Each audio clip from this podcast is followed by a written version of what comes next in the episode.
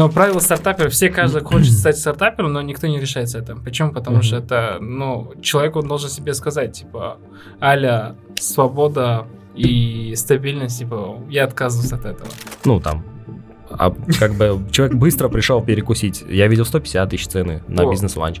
И это там на одного человека, это не на двоих, не на троих. Не-не, я стартапер. Я давно не помню, когда я обедал на такие суммы. По сути, у нас единая миссия сейчас появилась, это быть неким окном, промежуточным звеном, как Bridge, который позволяло бы компаниям, как на онбординг онлайн-пространства, чтобы они оттуда могли управлять всеми продажами, что касается вот разных каналов сбыта в онлайне.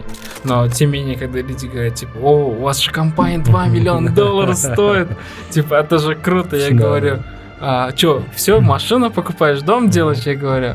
У тебя 2000 сум найдется для чая. Люди, которые идут за стартапами, по сути, эти люди, которые просто мечтатели, это чокнутые на всю голову. Потому что если бы я бы назад вернулся бы 2-3 года назад, и мне бы сказали, вот ты будешь в таком положении, я бы еще там задумался. И когда деньги попадают туда, и деньги ты списываешь как только комиссия, а остальные деньги это деньги поставщиков. Ты не имеешь права и с точки зрения юрисдикции.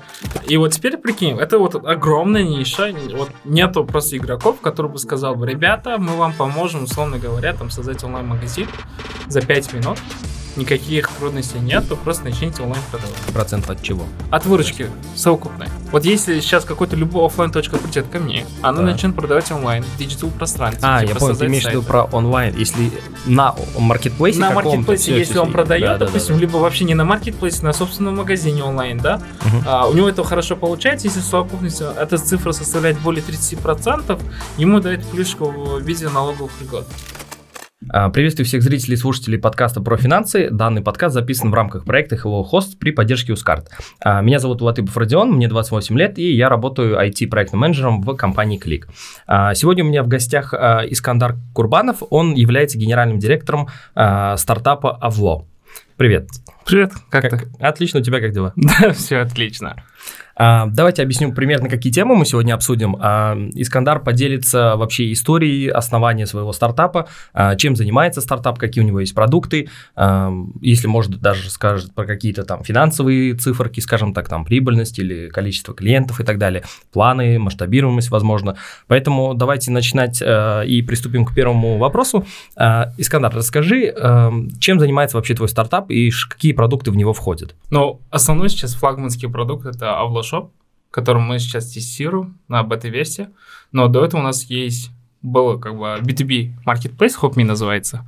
А, и вот два основных продукта, на которые мы сейчас нацелены, но мы, в принципе, HopMe, он был таким а, каздевом а, для того, чтобы полностью понять вообще, как индустрия стартапа работает. Потому что мы сделали огромные ошибки, мы изучили очень много проблем, и мы поняли в целом, что marketplace это очень дорогое удовольствие. Ну да, и, и нелегкое. И нелегко, на самом деле, да, все, потому да. что, не, на самом деле сайт, сайт создать, маркетплейс очень легко. Я про бэк, если что, про внутренний процесс. А, вот внутренние все, процессы, да, да однозначно, про, но да. одновременно создавая а, какой-то проект в B2B маркетплейс, тем более, да, и одновременно как бы желание решить с двух сторон проблем таких поставщиков и таких покупателей оказалось практически невозможно.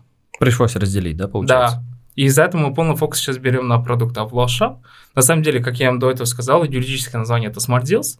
А, исходя из чего, как бы, с чего начиналось все, да, как бы, вся история началась с того, что я предприниматель с 18 лет, uh-huh. очень много делал ошибок, у меня было заведение, у меня разные бизнесы были, которые, но везде, где я работал, всегда была одна проблема. Самая большая проблема – это оптимизация системы закупа. Ну да, у нас, у нас, у нас я думаю, это хромает. Да, у нас это очень сильно. вот это все, вот это все перевести в онлайн. Как бы, условно говоря, вот у вас есть офис, вам нужно купить туалетную бумагу, вам нужно купить там освежитель, кофе, сахар. Куда вы идете? Вы ну, берете корпоративную карточку, идете, бежите в, в корзинку, либо в макро, оттуда покупаете. Ну да, только там, где, разумеется. И, у меня просто не было опыта с корпоративными картами. Я только про них пока что слышал. Я только слышал про эти вещи. Э, многие иногда даже там бывает какую-то был вещь продаешь, грубо говоря, а, там, через OLX тот же самый, и тебе звонят и говорят, а, а вы принимаете корпоративные карты? Я вообще понятия не имею, что. Для меня просто есть карта, есть наличка, грубо говоря, да? Да, да. Это вот максимум. И то там карты, с карт Хумо, визы и так далее. А, я говорю, если как удобнее, можете скинуть. Нет, нет, вы не поняли, корпоративная карта. Я говорю, что это, я не понимаю. Они говорят, если вы не понимаете, значит, вы это не принимаете. Я да. говорю, да, скорее всего, да. Такие есть, такие есть. И будучи предпринимателем, я всегда понимал, то, что, ну, предприниматели что они хотят? Как бы больше заработать, меньше тратить, правильно? И, но и когда... сделать пользу для людей. Это это однозначно, но давайте как бизнесмен, как предприниматель будем думать. Как бы, и мы всегда хотим снизить косты, а больше заработать денег. Ну. А, но когда вы открываете какую-то точку, это проблема большинства не каких-то крупных компаний. В крупных компаниях там как бы есть очень как бы отдел закупа, там есть бухгалтерия. А вот считайте, это такой маленький бизнес, ну, магазинчик образом. Магазинчик, либо это может быть. Вот элементарно, вот возьмите магазинчик. Магазинчику, знаете, чтобы все официально покупать у поставщиков, ему нужно не менее там 50-60 контрактов заключать с каждым ну, да, отдельным вот поставщиком, сложно. куча бюрократии, документов. И не дай бог этот поставщик вам не понравится, пока вы другого наймете, либо с ним будете начнете работать, уйдет две недели, три недели. И нет тут позиций, не падают продажи. Это... Да, однозначно. Как бы это была и самая большая проблема. Я с этим сам сталкивался. Изначально я сам делал закуп. А, каждый день с, с утра в 6 вставал, ехал на базар, покупал на Куйлюке, либо на Фархатском. Да, у нас Куйлюк очень оптовый.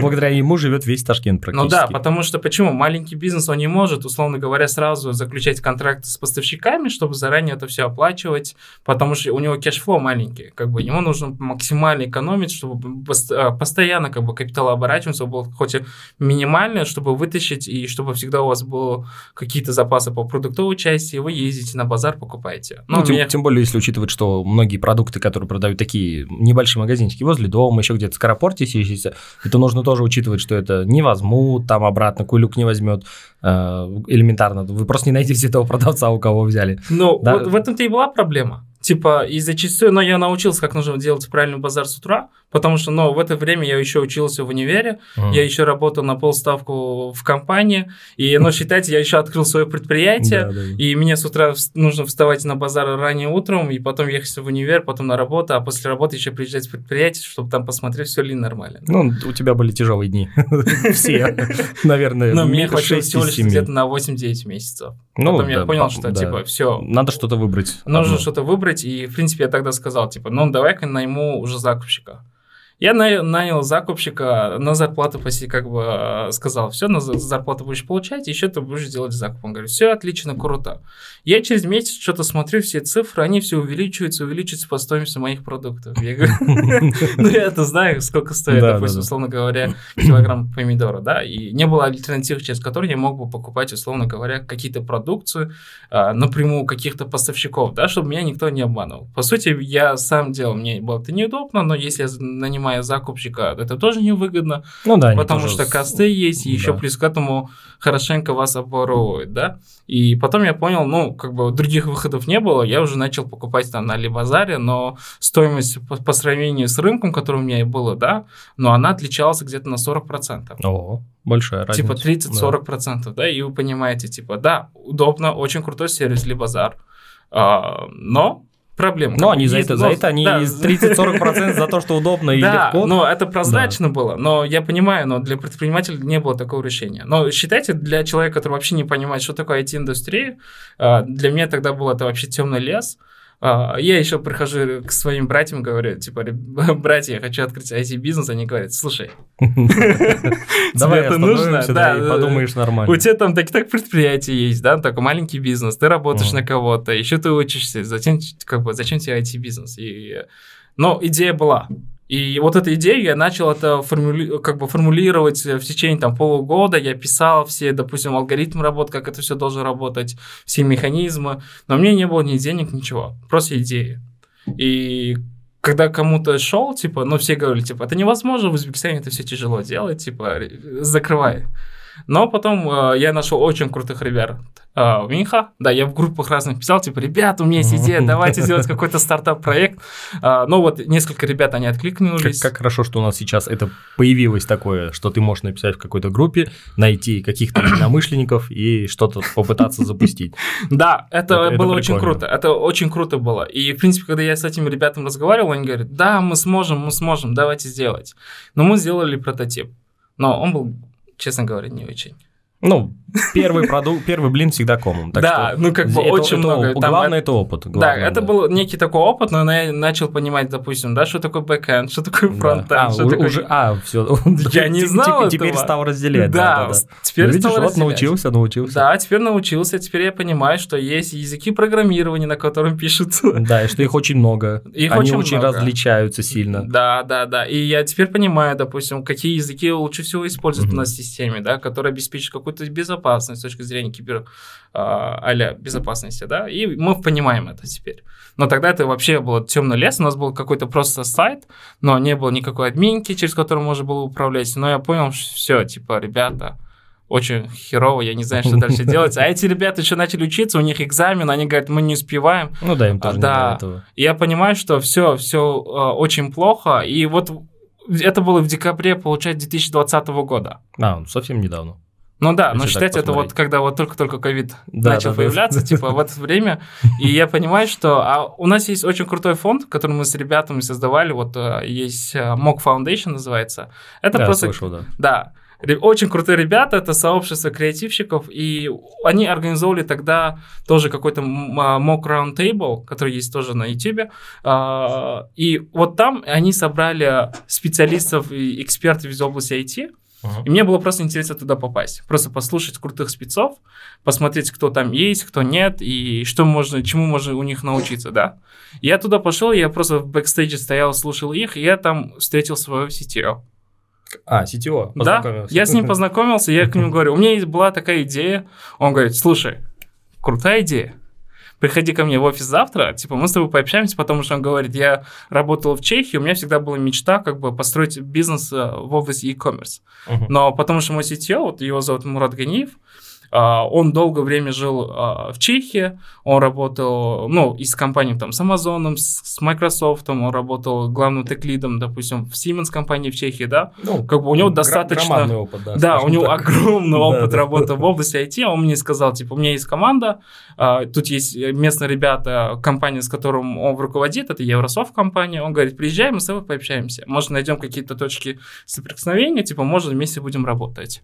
Я приезжаю на Круто. встречу, да, а там вижу а, один из партнеров а, Муратаке, это, получается, моя очень давняя знакомая Севара, а, с которой я давно был знаком. И а, она была очень крутым пиарщицей, она очень долгое время работала и в маркетинге. Я сказал, о, вы тоже тот. Собрались, да? Да, мы собрались втроем сначала, типа, о, круто, и мы нашли очень, как бы, это была такая синергия изначально, и потом ко мне присоединился мой друг э, Мансур, которого Касымов. Он сказал, типа, Исклян, я верю в этот проект, давай, как бы, я тоже зайду, я тебе помогу. Он тоже работал в это время в Бамбу, а, да, у него тоже из банковского сектора, он сказал, типа, я верю. Я сказал, все, ништяк. Все работаем поровну. Ну да, хороший опыт. Да, типа я понимаю, я кто мне нужен для построения бизнеса, да, мне нужен хороший сетевочник, я могу хорошо продавать, мне нужен хороший финансист, мне нужен хороший пиар-менеджер и маркет, маркетолог. Ну да, основная команда. Основная такая. команда. И вот мы, получается, за три месяца запустили проект HopMe, это B2B Marketplace. Быстро. Да. Однако. А, ну, очень, как бы, конечно, криво-косо, но Ну, самое главное, да, админка прототип, работала, да. да, прототип работал, клиентам мы начали выходить. Фишка в чем заключался? А, Единожды подключившись к платформе, юридические лица могли автоматически получить доступ одновременно покупать у тысячи поставщиков, если им это нужно. Ну, это Но- такой как хаб, да, скажем Это так. такой хаб. Да. И вам не нужно заключать какие-то отдельные контракты с ними, Мгм. вы заключаете единый смарт-контракт, а мы уже со своей стороны заключаем контракты с Мгм. поставщиками. И, по сути, мы в неком смысле адаптировали вот э, механизмы смарт-контракта, как они работают. То, что с двух сторон, э, когда единые контракты за- заключаются на поставку какого-то товара, товар, да, деньги, они поступают на транзитный наш счет, мы их холдируем до момента выполнения обязательств со стороны поставщика, а после чего, как бы, если он доставляет, он говорит, да, я доставил, и клиент говорит, да, я да, получил этот товар, он автоматически получает свои деньги с вычетом комиссии. Ну, если так проще сказать для людей, э, те, кто совсем глубоко не разбирается, это э, принцип, как работает Алиэкспресс, грубо говоря, э, насчет доставки товара. Ну, это так, если перенести для зрителей, слушателей, которые не погружены, что такое смарт-контракты, там, блокчейны или еще что-то в этом духе, просто это вот то, как работает Алиэкспресс. Когда вы заказываете, вы оплатите деньги, на самом деле Алиэкспресс их не отдает сразу продавцу, он у себя их держит там месяц, два, три, пока, не, пока вы не получите товар. Это может быть и 5-6 месяцев. У меня бывали такие ситуации, через 200 с чем-то 70 дней, по-моему, получил посылку. А в итоге, потом уже, когда вы получаете, говорите, вот, фотографируйте, все окей, там, или а, пишите, что там товар поврежден, какой-то запрашиваете возврат, а тогда просто Алиэкспресс решает, он верит вам или верит продавцу, а, и уже потом либо возвращает вам полностью деньги, либо там часть какую-то, и переводит деньги, э, соответственно, продавцу. Поэтому на Алиэкспрессе тоже вот очень э, стараются продавцы, почему многие, ну, адекватные, скажем так, э, крутые бренды ответственно к этому относиться, потому что потом им будут штрафные санкции. Ну, как бы... Ну да, ну, Алиэкспресс это на каком уровне? Да, да, я, это... я просто поясняю суть, суть работы вот этого а, смарт-контракта, чтобы люди могли на пальцах понять. Ну вот мы запустили, угу. мы в это время начали работать с поставщиками, мы ходили к поставщикам сначала для того, чтобы нужно же контент сделать. Ну да, да. Да, и у нас весь... Чем-то наполнить Да, весь наш офис это был заполнен разным товаром от разных поставщиков, которые мы вручную это все фотографировали на whitebox, лайтбоксе, да. А, чисто по-стартапски. Это чисто по-стартапски. Вот я вам скажу, потому что нет фотографий обычно, а это мы все делали вручную, и многие поставщики, да, ребята, вы крутые, давайте будем работать с вами. Но в основном это не те какие-то крупные поставщики, дистрибьюторы, они такими более-менее средние, мелкие. Они были очень заинтересованы в этом, потому что, ну, дополнительный рынок сбыта для них это очень хорошо. И мы все собрали, мы говорим, ребята, готовы, да, запускаем, идем к клиентам первому клиенту до этого, когда мы делали каздав, ну, каздав, вы понимаете, да, когда до запуска стартапа вы должны сначала полностью проанализировать, насколько нужно ваше решение. Да, и кому оно И кому оно вообще нужна, да. И когда мы ходили к разным заведениям, потому что у меня был хорика, но я понимал, я должен тоже ходить по хорику, если у меня есть такая проблема, наверняка и у других людей есть ну, э, да, такая да, же проблема. Я к ним тоже ходил и говорю, вот, у меня есть такой-то проект, типа, тебе нужно, типа, ты платил бы? Они говорят, да, мы платили угу. бы, нам это нравится. Ну, конечно, облегчение такое. жизни, надо в 6 утра ездить на Кулюк. Но у них же, у, у некоторых же там есть уже свои поставщики, ну, же. Вообще, некоторые да. на базаре покупают, угу. некоторые, допустим, своих там э, племянник как бы ставят как в виде закупщика, и они угу. там закупаются, угу. да. Кому я не ходил, они говорят, да, все, круто, мы с тобой будем работать. Мы запустили платформу, мы идем к ним, говорим, ребята, мы запустились, давайте работать. Они говорят, ну, Извини. Обманутые ну, ожидания, да? А, да, потом именно в это время, на самом деле, я столкнулся как бы с такой проблемой, типа, ну, были компании, которые очень охотно шли к этому, но и были, которые говорили до этого, да, мы хотим это использовать, это очень хорошее решение, но по факту оказалось, она не настолько была актуальна, и это не какой-то было, знаете, типа, а, как это называется, я вам скажу. Ну, это более утоляющее какое-то вот да, решение, да, да. которое бы им полностью облегчило бы им жизнь. Ну, наверное, я так могу сказать, вот как раз ты сейчас правильно сказал, что у них там племянники на закупщика стоят, им придется уволить своих племянников, угу. поэтому они думают, что нет, пожалуй, э, я продолжу, пускай 10% буду переплачивать, но это племянник, все равно семейный бизнес, что не, не нужно будет, а благодаря там тебе и твоему решению придется его как бы попросить уйти. Это, наверное, может быть, такие какие-то были Таких очень причины. много, на самом деле. Ну да, это же маленькие, обычные средние семейные бизнесы, как правило, там вся семья задействована. От самого старшего, там, дедушки, бабушки, до там чуть ли не 12-15-летних ребят. Ну, ну да, так, в это время это зато была такая площадка для каздева. На самом деле, она не совсем много кому нужна была. Типа, это то же самое, что приходить к людям и говорить, ты держишь диету? Он говорит, да, держу. Они говорят, а что ты кушал вчера? Они говорят, ну, пиццу кушал. Я говорю, все люди хотят жить в будущем, но никто не хочет там возвращаться в прошлое и смотреть, какой у них был опыт, допустим, да, ну, да, да, согласен. Но тогда мне один стартапер говорит, прочитай книгу «Спроси маму». Прочитал, очень крутая книга я понял, что я все неправильно делал. Нужно было все по-другому сделать. Одновременно невозможно было решать проблемы и поставщиков, и покупателей. Пока мы покупатели находили, контент, который мы опубликовали за поставщиков, он начал устаревать. Хотя у всех у поставщиков была админка, но из них никто не стал обновлять. Ну, цены стали неактуальными. Это человеческий лень, да. фактор, да. Да. И я понял, на самом деле, когда я с ними общался, они говорят, ну, слушай, ты же понимаешь, что маркетплейс это для нас как дополнительный источник сбыта. Типа, если я не обеспечиваю их, допустим, ежедневным заказом, там, в разрезе, там, 100 заказов, 200 заказов в день, они не будут на это делать большой упор. Типа, ну да, да, да. это самая большая проблема. Но на самом деле такая же проблема, оказывается, есть и на рынке вообще в целом в Узбекистане. У многих маркетплейсов.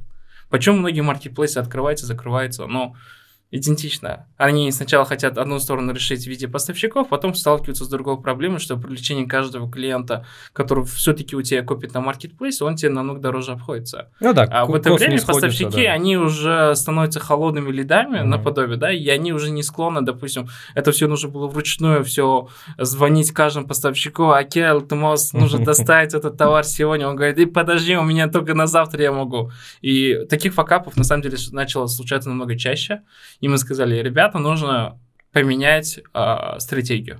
Типа, что мы можем делать?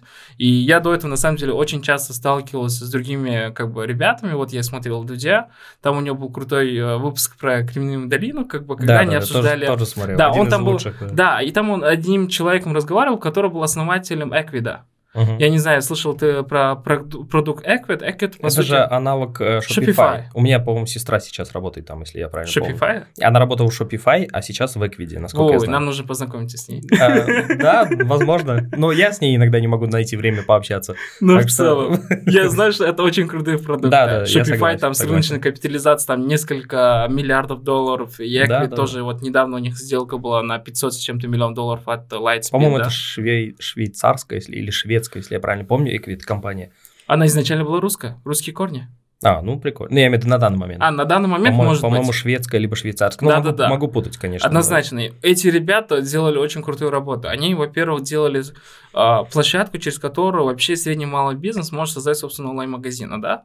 А, во-первых, как бы создание онлайн-магазина, вы знаете, в Узбекистане стоит от, от 1000 до 2000 долларов. Ну да, если более такой, как унифицированный, профессионально, там более, более профессионально подойти, то Мгм. это да, это, конечно, и нужны и разработчики, и дизайнеры, и, Да. там, и- и- и нормально, короче, скажем так, количество Но, э, работы Нет, сделать. 1200, 2000 долларов это самый обыкновенный сайт. Но я, все равно я имею в виду, что он какой-то будет унифицированный, там какой-то логотипчик, какая-то, э, какой-то дизайн, может быть, там Мгм. что-то в этом духе. Я имею в виду, я не говорю, что это там разработка, там, не знаю, а-ля Алиэкспресса, а что-то такое вот, такое небольшое. Да, и я понял, на самом деле, смысл заключался в том, что, типа, ребята, на самом деле проникновение электронной коммерции сейчас на рынке Узбекистана, она составляет порядка 7%. Ну да, это очень свободно. Это очень, да. И, в принципе, если сравнивать с развитыми странами, как бы, да, у них эта цифра составляет от 60 до 90% иногда доходит.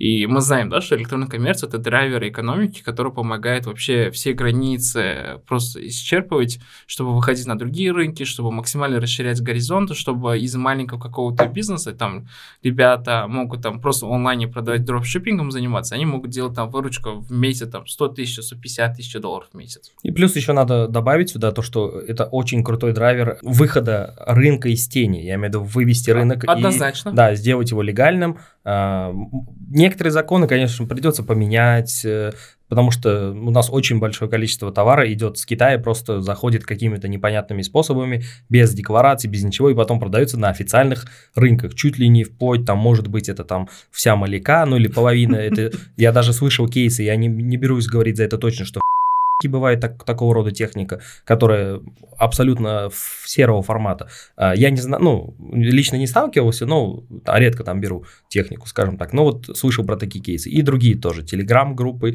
Инстаграм-магазины, скажем так, это тоже. Вот, казалось бы, откуда, как они завозят, целыми чуть ли не контейнерами могут завозить. И это же тоже нелегально. Хотя это очень-очень очень крупные деньги. Очень. Это так что... А как ты думаешь, сколько у нас инстаграм-шоперов сейчас есть вот Ну, в я- Ташкенте? Я думаю, наверное, в Ташкенте Да, в Ташкенте. а, ну, мне кажется, в районе, наверное, 30-50 тысяч плюс-минус. Да, такие есть приблизительно. Но если даже рассматривать, которые уже более-менее хорошо работают, Крупные, да, более да, крупные. более крупные, которые имеют там более тысячи подписчиков, Мгм. может быть, типа такого формата, ну, порядка их там 15 тысяч. Но это очень такая большая цифра, конечно. Да. Это все сирота. Ну, наверняка процентов 96 из этого это все серые. Но Может быть, Может быть, есть там парочку каких-то официальных, это там пускай будут какие-то образно магазины Xiaomi, там э, какие-то бутики, да, дорогие. Наверное, им бессмысленно торговать в серую. А, Наверное, у них там есть. Но это, скорее всего, да, это очень там крупица. да, Такие есть. Но в этом-то и есть большая проблема. Да, согласен. Но да. ковид, он был таким так, э, связывающим звеном, типа таким драйвером того, что он импульсно начал развиваться. И люди даже, которые ранее не покупали что-то онлайн, они начали все-таки вот заходить там в разные телеграм-каналы, искать какие-то продукты, что им нужно, да, и, ну, через Инстаграм, то, то, что вот реклама на таргет, когда ставят, они выходят, типа, я хочу, о, прикольно, я хочу купить. Согласен, тоже несколько раз я попадался на эти рекламы, я имею в виду, я ими пользовался. Да. Это было не так, что я опять реклама, а интересно, вот интересно, вот заходишь. Вчера был, даже у меня была ситуация, я а, вечером что-то залез в Инстаграм вдруг, а, лазил, лазил, и в какой-то момент мне привлекла, а, привлек контент, а, связанный там с а, всякими интересными ресторанами, необычной пищей и так далее. И а, я просто заходил, нет-нет, смотрел, там истории, меню, еще, еще что-то, бывало подписывался, выходил. Буквально буквально, вот веришь, нет, через минут 10, наверное, у меня каждый третий, четвертый пост был э, какой-то ресторан, mm-hmm. реклама какого-то ресторана. Просто бесконечная реклама. Я час, наверное, сидел, разные рестораны смотрел, потому что вот он тоже подстраивается и рекламирует то, что я вот прямо сейчас смотрю, он думает, а, наверное, он ищет, что покушать э, в 2 часа ночи, наверное, ему очень, нужно. И он мне начал просто 10, 15, 20, я потом уже устал, просто у меня уже глаза слепаются, я все закрыл. Э, вот, я боюсь, что сегодня у меня тоже опять начнут рекламировать. Вот, в этом-то и проблема.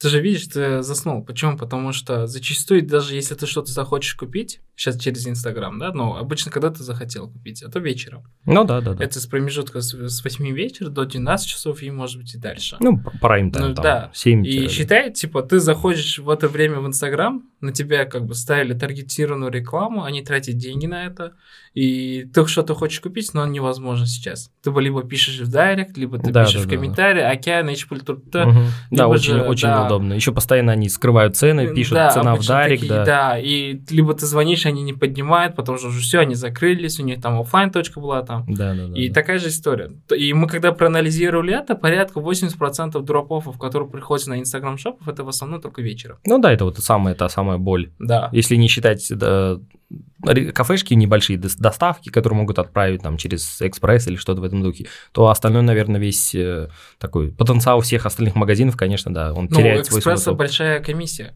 Не, я понимаю. это я очень имею- да, невыгодно, да, на это самом деле, м, то же вообще, самое для хорики, допустим, да. Но скажи мне, какой бизнес в хорике сейчас имеет там 20 плюс э, рентабельности? Практически таких уже немало. Ну, я думаю, наверное, только самые-самые премиум Крупные. рестораны. Току, там, Кайзены, может быть, я плюс-минус говорю, там, как- какие-то такие вот э, 1991, вот, ну, это совсем единицы, скорее всего, такие самые круп- крупные, где они не нацелены на поток, они нацелены на качество, скажем так. Что там три человека может сделать им выручку за неделю, ну, на неделю вперед, и они будут не париться, я к такому. Да, и вот теперь прикинь, это вот огромная ниша, вот нету просто игроков, которые бы сказал бы, ребята, мы вам поможем, условно говоря, там создать онлайн-магазин за 5 минут, никаких трудностей нету, просто начните онлайн продавать. Ну, там, получается, конструктор, да, я так понимаю, Он даже не предлагается. конструктор, это по сути то же самое Инстаграм, это просто Мгм. вот веб-версия Инстаграма. Когда ты туда заходишь, мы тебе что спрашиваем? Мы говорим, загрузи туда свой логотип, выбери какое-то название, что ты продаешь.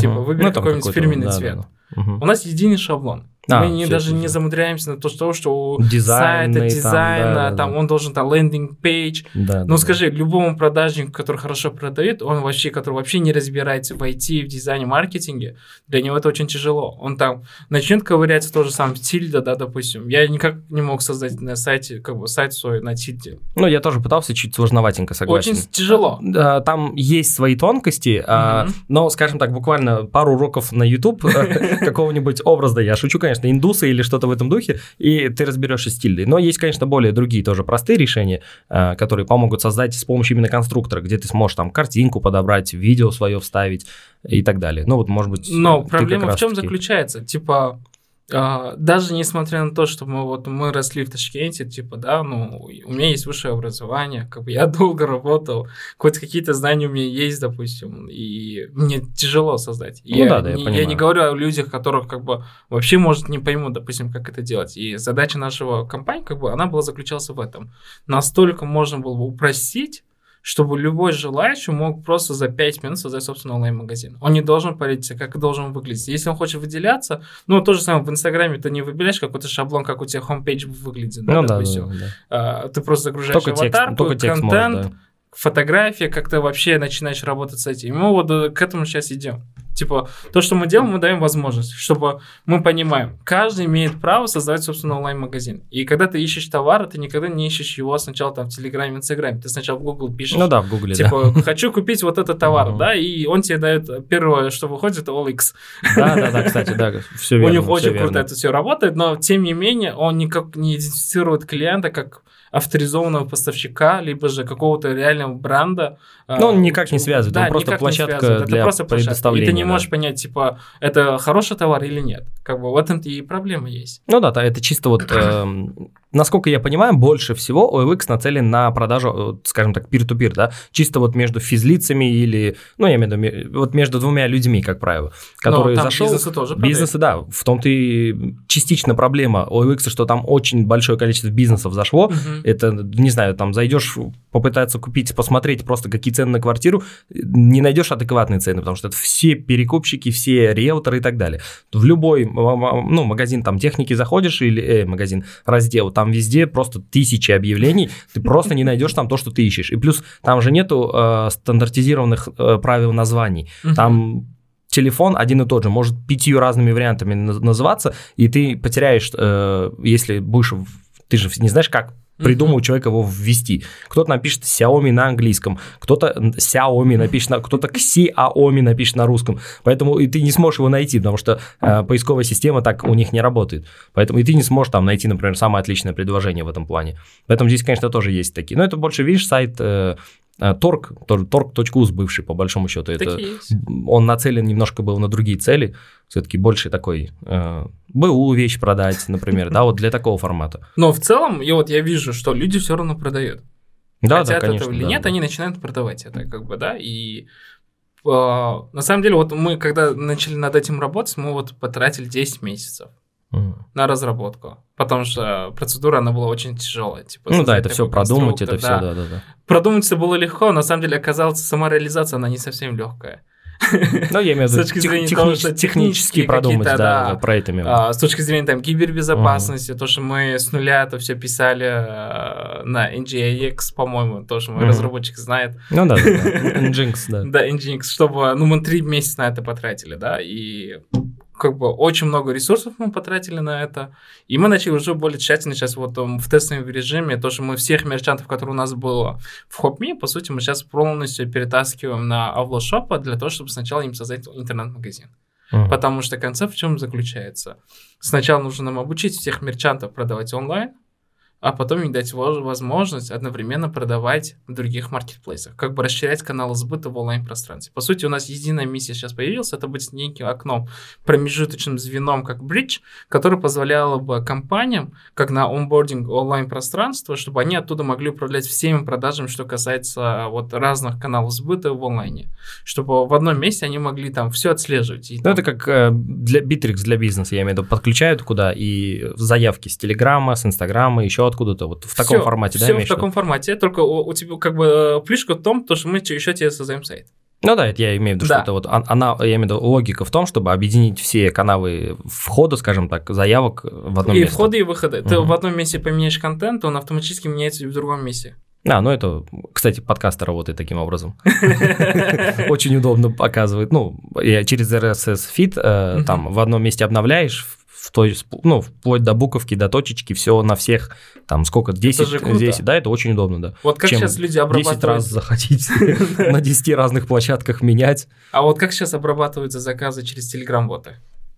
Нету никакой админки, все поступает э, в сам же Telegram. Ну, все как в личке приходит Да, сообщение, да. это да, на да. самом деле никак не оптимизирует ваши бизнес-процессы. Да, согласен. И да. на самом деле такая же проблема, она не только у нас в Узбекистане, и в Казахстане, и в Таджикистане, в Киргизии.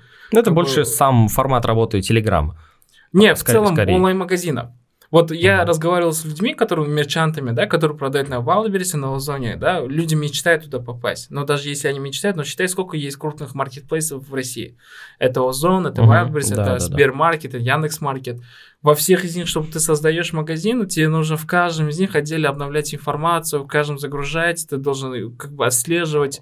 Но одному человеку это очень тяжело. Ну, согласен, да. И не факт, что ты зарегистрируешься в каком-то маркетплейсе, и у тебя сразу попрут продажи очень круто. Типа никто ничего не гарантирует, да?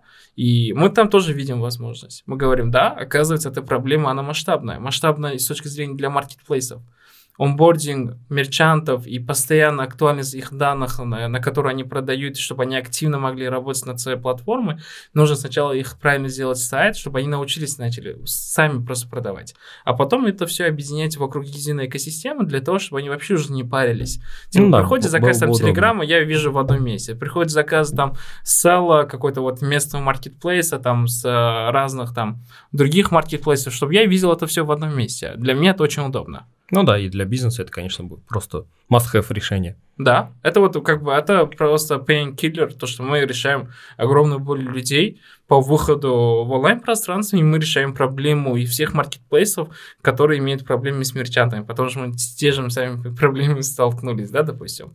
И потом дать возможность уже выход другим каналам. Вот ну, да. над чем мы сейчас и работаем. Больше фокусируемся. А можешь рассказать э, про бизнес-модель, э, как, как, какая при, применяется в Авлошопе именно и в Хопме? А, в Хопме у нас было, получается, транзакционная издержка, то, что мы брали 4% комиссионки. А от чего 4%? От продажи. От товара, ну вот, допустим, да, вот продали товар вышел, за там 10 100 тысяч сумм, мы там один сумму в виде, угу. там, в виде 4% забираем. Один сумм. Но, да, давай 100 тысяч возьмем, 100 тысяч сумм. 100 тысяч сумм, там образно какой-нибудь, ага. не знаю, там, не знаю, духи какие-то дешевые. 4%, вот. 4 тысячи. 4 тысячи сумм вы берете за комиссию, да. да. Это э, там, не получается, нет никаких оборотов, если там на миллиард продали, неважно, не все равно ровно, ровно 4% да, да, от да, любого да. товара. Потому что... А если возврат? А, но если возврат, мы это за, за счет собственных средств мы покрываем. А, за это мы не берем угу. никакую комиссию. Круто. В этом-то и проблема была. Наше законодательство, она еще не была под это ну, я неправильно сказал, она еще не была настолько адаптирована к электронной коммерции. Ну да, но только вот, вот только, то же только самое в IT-парке, да. они тебе скажут, вот ты маркетплейс, они говорят, да, ты занимаешься куплей-продажей. Я говорю, я не занимаюсь куплей-продажей, я пытаюсь их объединить вокруг единой системы. Они говорят, почему тогда принимаешь оплату на свой счет? Uh-huh. Но я говорю, но есть понятие у европейцев, ну, на европейских рынках, понятие депонированных счетов. Uh-huh. А, это очень крутое понятие на самом деле, что вот дай бог скоро примут у нас в новом в законопроекте об электронной коммерции, и если его примут, на самом деле они облегчат намного жизнь всем предпринимателям, которые занимаются e-commerce. Расскажи подробнее, что это за депонированный, депонированный счет? это по сути, вот Marketplace открывает депонированный счет в банке, который по сути юридически никак не принадлежит самому Marketplace как юридическому лицу. Так по сути, деньги, которые туда попадают, ты оттуда только можешь вытащить свои проценты. Это по, итоге, э, по итогу получается, это деньги все равно, э, счет все равно мерчанта, как бы. Ну. Это, не, это единый счет, к которому подключаются другие счета мерчантов, угу. и ты как э, агент выступаешь там как посредником. Угу. И когда деньги попадают туда, и деньги ты списываешь как только комиссию, а остальные деньги это деньги поставщиков. Ты не имеешь права и с точки зрения юрисдикции, то, что и налогу не имеет права, если вот на тебе там положили штраф, либо же налоговую проверку, допустим, да, тебе нужно оплатить налоги, ты не можешь оплатить из халдированных деньги э, свои налоги. Это неправильно считается, да, типа, либо они заморозят твой счет, и ты не можешь дальше зарабатывать. Да, и отдать деньги тоже Отдать деньги да. поставщикам ты не можешь. А тут это все автоматизировано. То, что ты... Ну, это получается, э, я так понимаю, как это работает. Это каждая вот сумма приходит, транзакция какая-то, uh-huh. да, в банк. С нее сразу отнимается, грубо говоря, 4%, на все, что на этот счет падает. Каждая, угу. каждая транзакция, которая падает, там 100 тысяч, сразу от нее 4 тысячи отсекается и куда-то кидается на твой на, счет. На мой счет. А остальные 96 тысяч падает на тот счет, который, э, ну, наверняка там как-то указан в, в этом, в, в заявке. Да-да-да. Угу. А, ну, После согласен, удобно. Да, и мы не выступаем уже как договор купли-продажника. Но мы и сейчас не выступаем как э, купли-продажники но мы платим еще там 25% от комиссионной издержки. Но извините, типа 25% это 4, это 1%. Угу. Это, это, это за, за что 25%? Это за посреднические услуги, то, что мы посредники. А кому, кому они платят эти деньги? А, ну, налоговый комитет. А, на, все, все, все, понял. То, что вот если вы э, как бы оказываете услуги, вы платите там об, от оборотки 4%, да, допустим. Угу. Если вы как посредник, вы платите 25% от комиссионной издержки. Даже ну, вот эти... Большая комиссия. Это большая да, комиссия. Да, да. Нет, что 5, могла... 1, 2, 5 процентов, 25 это что-то прям... Это достаточно сильно. Ну, это, наверное, стараются, чтобы э, и саму комиссию люди не, ну, как сказать, не завышали, там, не делали 10% э, комиссию. Но в этом-то и прикол. Если ты сделаешь 10%, тебе намного выгоднее 25% оплачивать. Или, Чем ниже или, комиссия, или же наоборот, ты не да, можешь снижать комиссию, типа, да. да, да, да. Условно говоря, я не могу сейчас сделать комиссию там 3-2%, и там я, у, у меня юнит экономика, она будет полностью э, сольдовка, как бы, не будет Да, да, да, плюсовой, да, допустим, потому что мне невыгодно. Даже 4% это очень мизерная стоимость за комиссионные издержки по сравнению всеми маркетплейсами, которые есть на рынке. Ну, возможно, мы мало кто знает такие точные цифры, именно какие у маркетплейса заложены с, при работе с мерчантом. Ну, Кто-то говорит о 5, кто-то о 10, там у всех по-разному. В среднем от 10 начинается. Ну да, это вот, В среднем от 10 до 25%. Ну это прям, конечно, тоже очень. Это очень жестко. А Да, есть еще согласен. посредники, которые тебе помогают продавать на Wildberries, то же самое, типа на Озоне. И они еще берут оттуда еще 10-15% своей сверху. Ну да, Wildberries я слышал то, что в России очень, эм, как бизнесу, очень сложно туда не, не то чтобы зайти, а выжить, так, так скажем, там именно выжить действительно, что там сложно, а, потому что у них же тоже, как у Озона, как у Wildberries, у них немного неудобные для мерчантов условия в плане, э, когда человек заказывает, например, какой-то товар, померить, э, посмотреть, подходит, там, неважно, это кольцо, это рубашка, джинсы, он может заказать в какую-то точку там возле своего Мгм. дома, э, ему привезут э, со склада, и он померит, и он может сказать, что нет, мне не подошло, все вернуть, и он не обязан заказывать новую, скажем так, до тех пор, пока он не купит, он не такого. И все вот эти вот э, логистические издержки, э, ну, все равно работа, это люди и так далее, это все идет, ложится не почему-то на этот маркетплейс, а все на мерчанта. Это Ой. вот, вот такие странные моменты. Я просто тоже чуть изучал, как они работают. Очень, м, ну не знаю, как сказать. Для клиента это, конечно, да, это просто вообще идеально. Ты можешь заказать 5 маек, из этих пяти маек не купить ни одну, и тебе ничего не скажет Wildberries. И на следующий день ты также, также можешь 5 заказать. Тебе никто ничего не скажет. Вот, хочешь 20 закажи, вообще тебя никто не Ну, останавливает. вот издевательство. Да, да, я и говорю, что это очень... И все равно некоторые бизнесы, а, именно вот в чем, в чем преимущество, благодаря Wildberries, они очень а, сильно прокачиваются сам как бренд. Мгм. Как бренд именно, потому что а, если ты попадаешь туда и выходишь в какие-то топы, то у тебя, конечно, будет просто там завалено ты будешь заказами. И вот эти вот э, небольшие такие кейсы, да, издержки, Мгм. они будут э, просто незаметны по сравнению со всей прибылью. Вот, поэтому тут тоже надо как-то, ну, есть, они какие-то и минусы, и, разумеется, плюсы тоже у них есть. Поэтому, поэтому там и продается вся, продает вся Россия все, что можно. И крупные бренды, а, скажем так, появляются благодаря Wi- Wildberries. То, что там какая-то, не знаю, там девушка решила сделать свой бренд одежды, начала его делать, и там за год, за два выросла в крупный действительно бренд, у которой там уже небольшой завод, э, там цех и так далее. Да, да, да. Так что это тоже вот. Как повезет, как ты работаешь, все зависит от тебя, по большому счету. Ну, на Wildberries, да, однозначно. Но очень тяжело вот э, в самих маркетплейсах для мерчантов. Почему? Как бы ты не можешь отличаться чем-то от других продуктов приблизительно. Типа там может стоять и Mercedes-Benz, ты продаешь Mercedes-Benz, и рядом Жигули. Да, да. Типа, типа две разные категории, да, допустим. И ты как бы есть фильтр, через который ты можешь это все отфильтровать, но в принципе там достаточно такие другие нюансы есть по продаже на маркетплейсах. Из-за этого как бы мы вот сказали, ребята, мы только фокусируемся в одну сторону. Этот год это год привлечения мерчантов на онлайн-пространство. Пусть они научатся правильно продавать, и мы откроем все возможности для того, чтобы уже выходить к другим рынкам, продавать другим как бы компаниям, чтобы постепенно они наращивали объемы продаж через онлайн-пространство.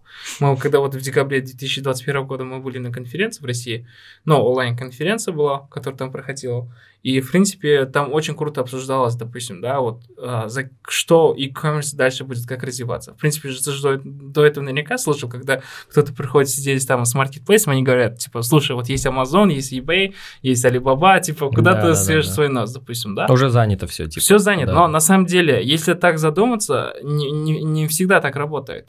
Потому что если ты даже рассмотришь там Алибабу, ты когда-нибудь видел, что там продается там вещи узбекских продавцов?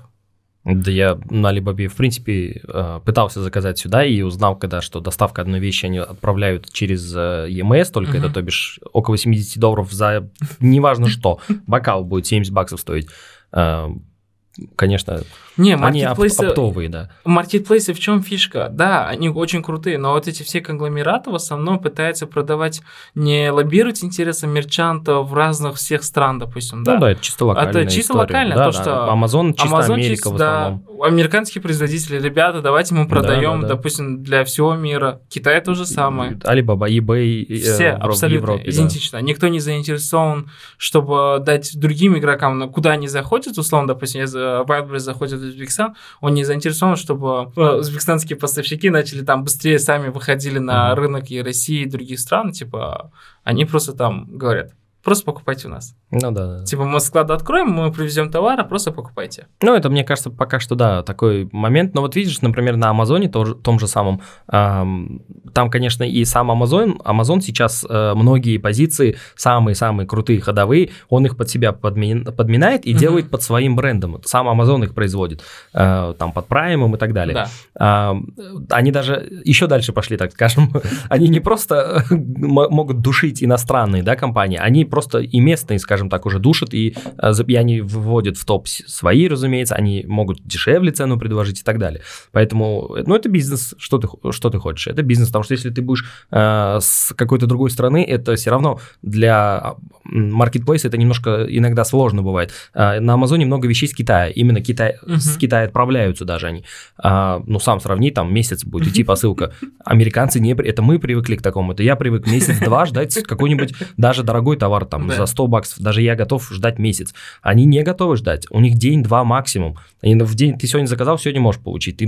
У меня сестра рассказывала, как они там... ну, Или там дядя был в Америке, как они лампочку заказывали на Амазоне. Одну лампочку. Или там три морковки. Образно я говорю. Это вот, ну, для нас это дико вообще, чтобы... Ну, это типа, что это за вообще бред какой-то? А у них это нормально. Они могут заказать... Они каждый день там мыло заказать, шампунь, еще что-то. И все к ним придет, им не нужно ходить в магазин по большому счету. Потому что, ну, свое время иногда у людей дороже, чем ехать там в какой-то мол, там закупаться и так далее. Да, Поэтому, э, конечно, американцы поэтому выберут, э, выберут э, своего производителя, плюс они такие все патриоты, поддерживают своих производителей, это, в принципе, правильно, хорошо, вот, и они закупят у себя, от своего продавца. Пускай это будет даже на 5-10% дороже, но они это возьмут сегодня-завтра.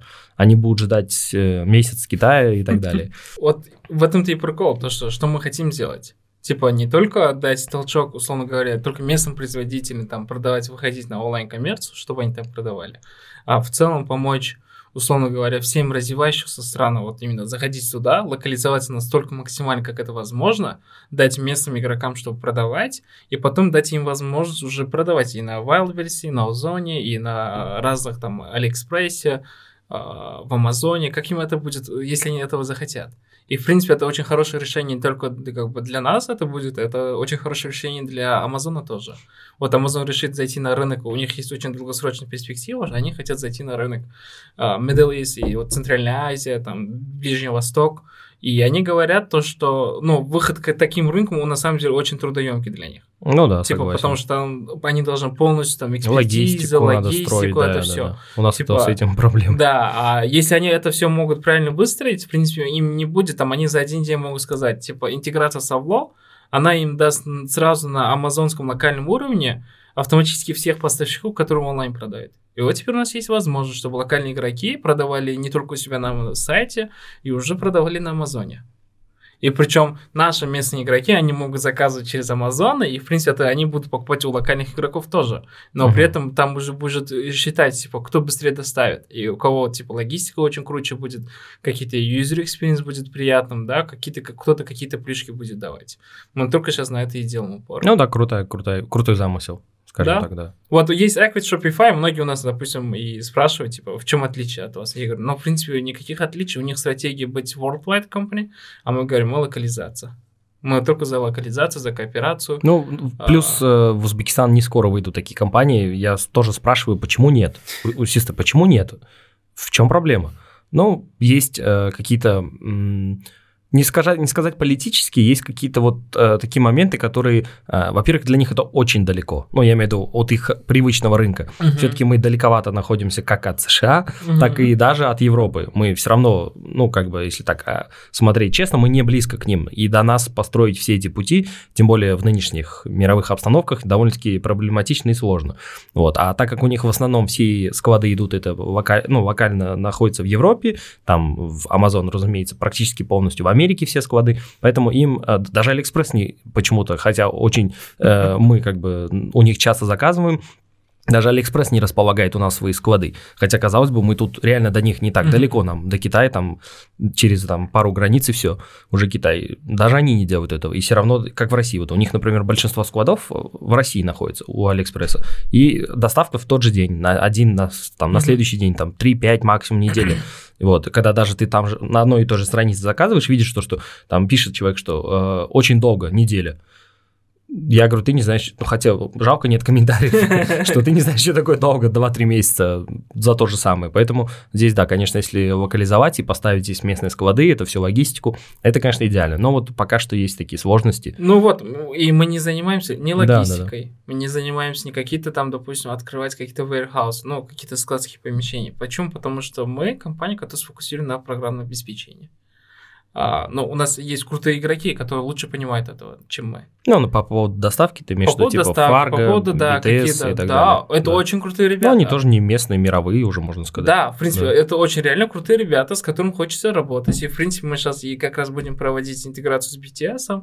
Мы уже сейчас проводим шлюзы для интеграции с банками, и которые уже пом- помогают, условно говоря, если до этого а, ты открываешь онлайн-магазин и ты хочешь принимать оплату там с карты, допустим, да, ты должен иметь все, кто хочет или не хочет, ты должен иметь какого-то айтишника, который там возьмет опишки, там Да, очень да, это да, да. долгая процедура, обычно это занимает там от одного месяца до двух месяцев.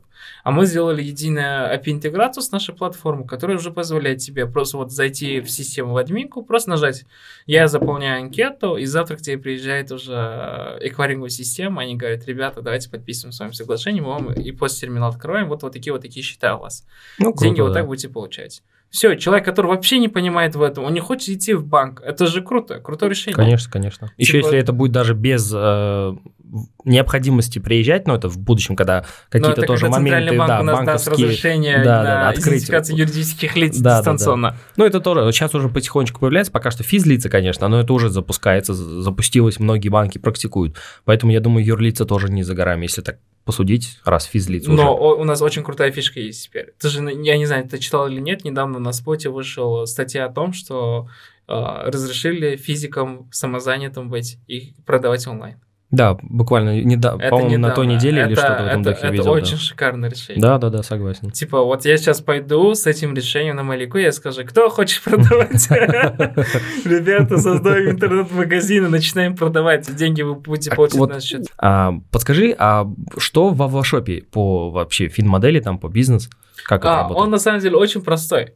Вот, а, ты же знаешь, наверняка очень много есть разных систем, куда ты заходишь, они тебе говорят, вот у нас четыре вида тарифа, Да, и тариф, там да, тысячи разных Да, да, да. каких-то пунктов, а, и ты не понимаешь, блин, Да, да, да, что... да. Разница там в 2-3, Разница, да, да. Да, и мы сказали, ребята, это все должно быть очень просто, ясно. Мы говорим до 50 товаров, фримиум без подключения к эквайрингу, там дополнительных плюшек, которые у нас есть, это бесплатно. М. От 50 товаров и выше уже с полным подключением а, полного пакета вы, получается, нам платите 19 долларов в месяц. Мгм. Это, ну, в суммах сейчас мы как бы единую ставку сделали, 199 тысяч сумм. Ну, очень удобно и недорого. Это недорого. Да. Для так, ну, Это для SaaS маркетплейса, да, для всего, для по- подключения, оплаты и так далее. Все, да, как бы это все делается, они начинают, как бы мы не зарабатываем от этого много денег, но мы понимаем, типа, тем больше мерчантов начнут продавать онлайн, это для нас же плюс для того, чтобы потом дать э, заработать э, через другие маркетплейсы. Типа, при интеграции мы потом уже будем взимать дополнительную комиссию. Но Мгм. зато они хорошо могут э, освоиться в онлайн-коммерции в целом. Ну да, согласен, удобно. Но 199 тысяч это что, 4 обеда? Ну, у некоторых один. Я вчера смотрел вот эти цены на ресторанах просто, и там выходили бизнес, обед, бизнес, он всегда... А, бизнес-ланчи. Да, бизнес-ланч, да-да-да. Он должен быть дешевый. Ну, там, а, как бы человек быстро пришел перекусить. Я видел 150 тысяч цены на О. бизнес-ланч. И это там на одного человека, это ни на двоих, ни на троих. Не-не, я стартапер. Я давно не помню, когда я обедал на такие суммы. Не, я тоже об- обычно из-за удаленки обедаю дома, и мне это всяко дешевле обходится и намного вкуснее, чем в тех же ресторанах. Но вообще, ну, да, это один вечер, давай вот так скажем. Посидеть в кафе. Посидеть в кафе вот примерно 200 тысяч. 200 тысяч. Так что это да. Или бы там покурить кальян, попить чай плюс-минус тоже вот около 200 тысяч. Такие есть, такие есть. Но мы понимаем, нужно дать такую возможность. В принципе, когда у меня было как бы заведение, а, у нас было программное обеспечение, мы платили, допустим, там 40, а нет, сначала 70 долларов платили. Но 70 дорого. Это за что вы? За SaaS продукт тоже, который оптимизацией занимается самого процесса внутри а, заведения, хорики. Но Мгм. есть игроки такие, как Jovi, А, Airkeeper, Джови, все, я Айка. понял, понял, да. Я А. просто слышал давным-давно почему-то у, по-моему, Airkeeper была лицензия 10 тысяч долларов стоила. А, Это очень дорого. Да, типа, да. понимаешь, типа, это для окупаемости бизнеса, типа, это очень дорого. Это только для крупных, совсем, совсем крупных ресторанов. Да, для одной кафешки, допустим, да, это все держать, и даже и 70 долларов, это оказалось всегда э, дорого. Типа, когда тебе остается там в конце месяца там, 200 долларов, ты не хочешь из них там 70 долларов оплатить э, со твой продукт, да? Ну и да, да. из-за этого, как, ну, я потом встретил три- э, украинских ребят, которые очень крутой продукт сделали, постер, и у них это было дешево. 29 долларов в месяц. Типа я сказал, круто, ребята, я только буду рад использовать. Я понимаю, что на моем психологическом барьере все-таки есть какая-то цена, через которую, если будет она выше, я не готов это платить. Ну, это по-любому. Типа, именно, я понимаю, и я рассматриваю это с точки зрения как и бизнесмена, который, вот если я что-то продавал бы, условно, я бы не был бы готов платить там больше 50-60 долларов сразу же, допустим, да, какой-то программе, которая мне оптимизирует все мои бизнес-процессы, я буду зарабатывать на этом деньги. Однозначно, если я начну там за 19 долларов начну, я раскачаюсь до какого-то определенного уровня, если я дополнительно хочу какие-то новые интеграции, плюшки получить, я уже за это буду готов платить. Но пока я нахожусь, ну, нахожусь именно в рамках SME, ну, то есть средне-малого предприятия, я не готов столько платить деньги. Не, ну я согласен, есть такие у многих э, до сих пор, даже если так взять мировой опыт, да, э, насчет вот то, что ты сказал, психологические отметки какой-то цены за какой-то товар, э, ну или какой-то вид товара. Да. Например, вот э, ты, наверное, знаешь, я не знаю, просто увлекаешься нет, играми, э, там все AAA игры практически во всем мире, у них психологическая отметка 60-70 долларов. Все, что Мгм. выше, уже их игроки забрасывают камнями и э, могут пойти гневно обрушить, э, не знаю, там рейтинг этой игры там до каких-то минимумов, э, только если они, допустим, даже если это хороший действительно продукт, более-менее там все играбельно, все Мгм. нормально работает, даже такой продукт они могут обрушить и там, не знаю, хейтить очень сильно, если он будет стоить 80 долларов.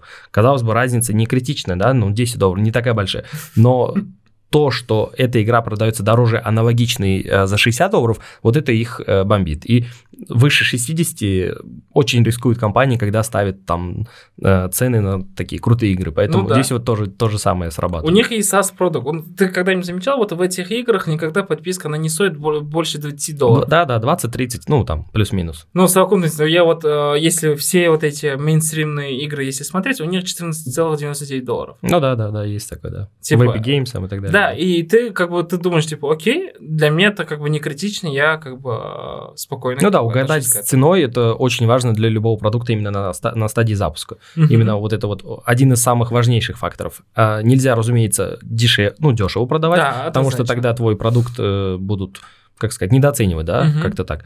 А, и, соответственно, дорого нельзя продавать, потому что тогда его просто никто не купит, потому что они будут сравнивать с чем-то. Вот, и как бы все равно у людей есть такое, что а, если дешево, значит плохо. Если дорого, э, мне кажется, типа па- пальцы, там, пять пальцев пытаются Мгм. как-то обнаглеть. А вот серединка какая-то золотая, это, конечно, идеально для... Ну вот, нахождения. а мы же человеческим ресурсом практически не будем работать. Мы же платформу создали. Не, ну да, для автоматизации процесса, Люди да. сами уже могут, как бы у нас, конечно же, выработан полный customer journey, который проходит каждый клиент при подключении к нашей системе, но тем не менее она уже автоматизирована. И мы понимаем все затраты, которые идет по привлечению одного клиента, они покроют по юнит экономике э, все расходы, связанные с привлечением этих клиентов. Типа у стартаперов это важно. Все, типа я Ну не да, просто с согласен. воздуха беру, допустим, 19 долларов, типа все, это Да, да, норм, да. А я рассматриваю с точки зрения, там есть очень много показателей, на Ну, от начиная от смотрим, да. расходов своих. Да, там первый начинается типа от вашего маркетингового плана, да, сколько там э, каждый лид вам обходится, потом какая идет конверсия средняя, допустим, да, и вы делаете какие-то прогнозы по ним, и вы понимаете, каждый клиент, она может обходиться вам за столько-то, и они там в течение, есть понятие у стартапщиков, они любят это слово LTV называть, Да, lifetime да, да, value. да, знаю, да, есть. И, LTV, да. и да, и на самом деле его спрогнозировать практически невозможно на начальных стадиях стартапа. Ну, понятно, Да, да, но конечно. вы как бы берете какие-то общие мерные показатели, вы смотрите, типа, окей, я привлек, допустим, за э, 50 долларов это клиента, типа, но через э, 3-4 месяца этот клиент окупит все свои затраты, которые я на него потратил, типа, сверху, все окей, все ништяк, типа, я дальше работаю. Ну, типа, такого формата. И мы начинаем тестировать все гипотезы, смотрим, какая ценообразование, она будет более-менее актуальна на рынке, смотрим, что предлагают конкуренты наши, допустим, да, и, и выделяем какие-то конкурентные преимущества, которые мы даем нашим клиентам. Ну, это конкуренция здоровая. Это да, и у нас Двигает, э, да. двигает всех. Но прикол в том, что мы местных конкурентов нет, мы должны просто уже ориентироваться только на международных. Ну, смотри, я, например, знаю местных э, конкурентов, возможно, теоретически, я не совсем глубоко в деталях могу Мгм. разбираться, да, А, Okta, от Okta Payment Service, а, там тоже идет э, создание своего онлайн-магазина на их э, платформе, ну, я имею в виду там- Они не работают на... У них нету платформы, они работают на платформе Equida. В смысле, Equida? Я, насколько помню, прям Okta, э, когда создаешь там сайт свой, именно он отдельно будет. Единственное, у него будет э, в конце, э, я имею в виду, это как его, ссылка, когда готовится, да, там будет название твоего магазина, и в конце, если ты, разумеется, бесплатно хочешь все сделать, и в конце будет просто их, э, как этот, по под домен, скажем так. Мгм. Но, соответственно, за небольшую плату ты можешь убрать это, и у тебя будет как бы полностью твой сайт нас на твоем так же. домене. Я имею в виду, что это вот тоже теоретически кон- Они являются конкурент. партнерами Equida. Ну, возможно, я да, в дает курсе. партнерский дистрибьюцию, допустим, на свои продукты, чтобы вы, как по дистрибьютору, можете сами набирать свою аудиторию, создавать им сайт и просто потом э, платить им деньги. Как бы э, они дают кэшбэк. М, возможно. Ну, я просто знаю про такой сервис, то, что там, в принципе, можно создать сайт, э, тоже добавить свои товары, карточки, там, не знаю, не, не в курсе, есть там ограничения по товарам, нету. Ну, в общем, на нем тоже довольно-таки не так сложно, я имею в виду, создать сайт. Там Мгм. такой плюс-минус тоже конструктор, э, наверное, чуть больше, чем 5 минут придется потратить. Там свою фотографию, там логотип, видео, текст и так далее, там подобное. Там карточку подобрать, у них тоже конструктор. Так что, ну, в принципе, тоже аналог. Э, Да, Equid, ну, как бы Okta выступает как дистрибьютор э, Equid, международная компания, но Equid это очень крутой продукт. Ну да, я вот просто да, говорю, что это да, как... я к ним только так и стремлюсь. Типа, Мгм. я понимаю, что много чему я у них учусь на самом деле. Типа, они же уже потратили на исследование столько денег. Зачем Да, там да, да. велосипед заново изобретать, да? Типа, я у них учусь. Очень много чему. Ну, это И, круто, принципе, как да, референс. Я да. беру, что мне нужно, я понимаю еще, как его можно еще более-менее упростить, да, до того, чтобы человеку просто было еще намного легче работать. И вот сейчас мы еще как бы уже начинаем работать над мобильным приложением, чтобы это был просто аналог какой-то по user experience Инстаграма а, и нашего интернет-магазина. Ну да, было бы удобно. Управление. Вообще Всё. объединить, да. Потому Но- что не у каждого мерчанта может быть ноутбук, компьютер и так далее. В телефоне это все. Однозначно, да, да, Да. да, Мы как бы к этому тоже пришли. В принципе, мы когда уже начали сейчас вот тестируем, а, вот порядка сейчас уже 85 магазинов, в которых мы активно тестируем, насколько они хорошо осваиваются, да, допустим, как на- у них что-то работает, что-то не работает, и они как тестер нам дают обратную связь. Типа говорят, вот здесь нужно вот это исправить, и мы работаем уже непос- непосредственно с мерчантом для того, чтобы улучшить ему работу. У меня такой вопрос, э, он вытек из ну, обсуждения вот Афлошопа, то, что ты говорил, что любой сейчас человек может, в принципе, стать самозанятым, там, продавать и так далее. У нас э, довольно-таки такая щепетильная тема – это серый рынок. А, Сейчас много сил уходит на то, чтобы его легализовать. Это там как таксистов э, перевести как-то там, да, в самозанятых и других людей тоже. Там ГНК очень пытается, старается тоже всех вывести. А, У меня вопрос такой, а могут ли такие вот, скажем, бизнесмены, да, вот с этими магазинами, там, в Телеграме, Инстаграме и так далее, а, с помощью Авлошопа стать э, ну, скажем так, легальными, и как они могут, э, вообще могут ли они э, продавать легально те товары, которые у них вот каким-то образом есть, скажем так. Ну да, они могут, в принципе. Что и сделал Каспи. Вот на Каспи может каждый желающий создавать, быть мерчантом и продавать онлайн, правильно? И вот рынок Казахстана почему сильно поменялся?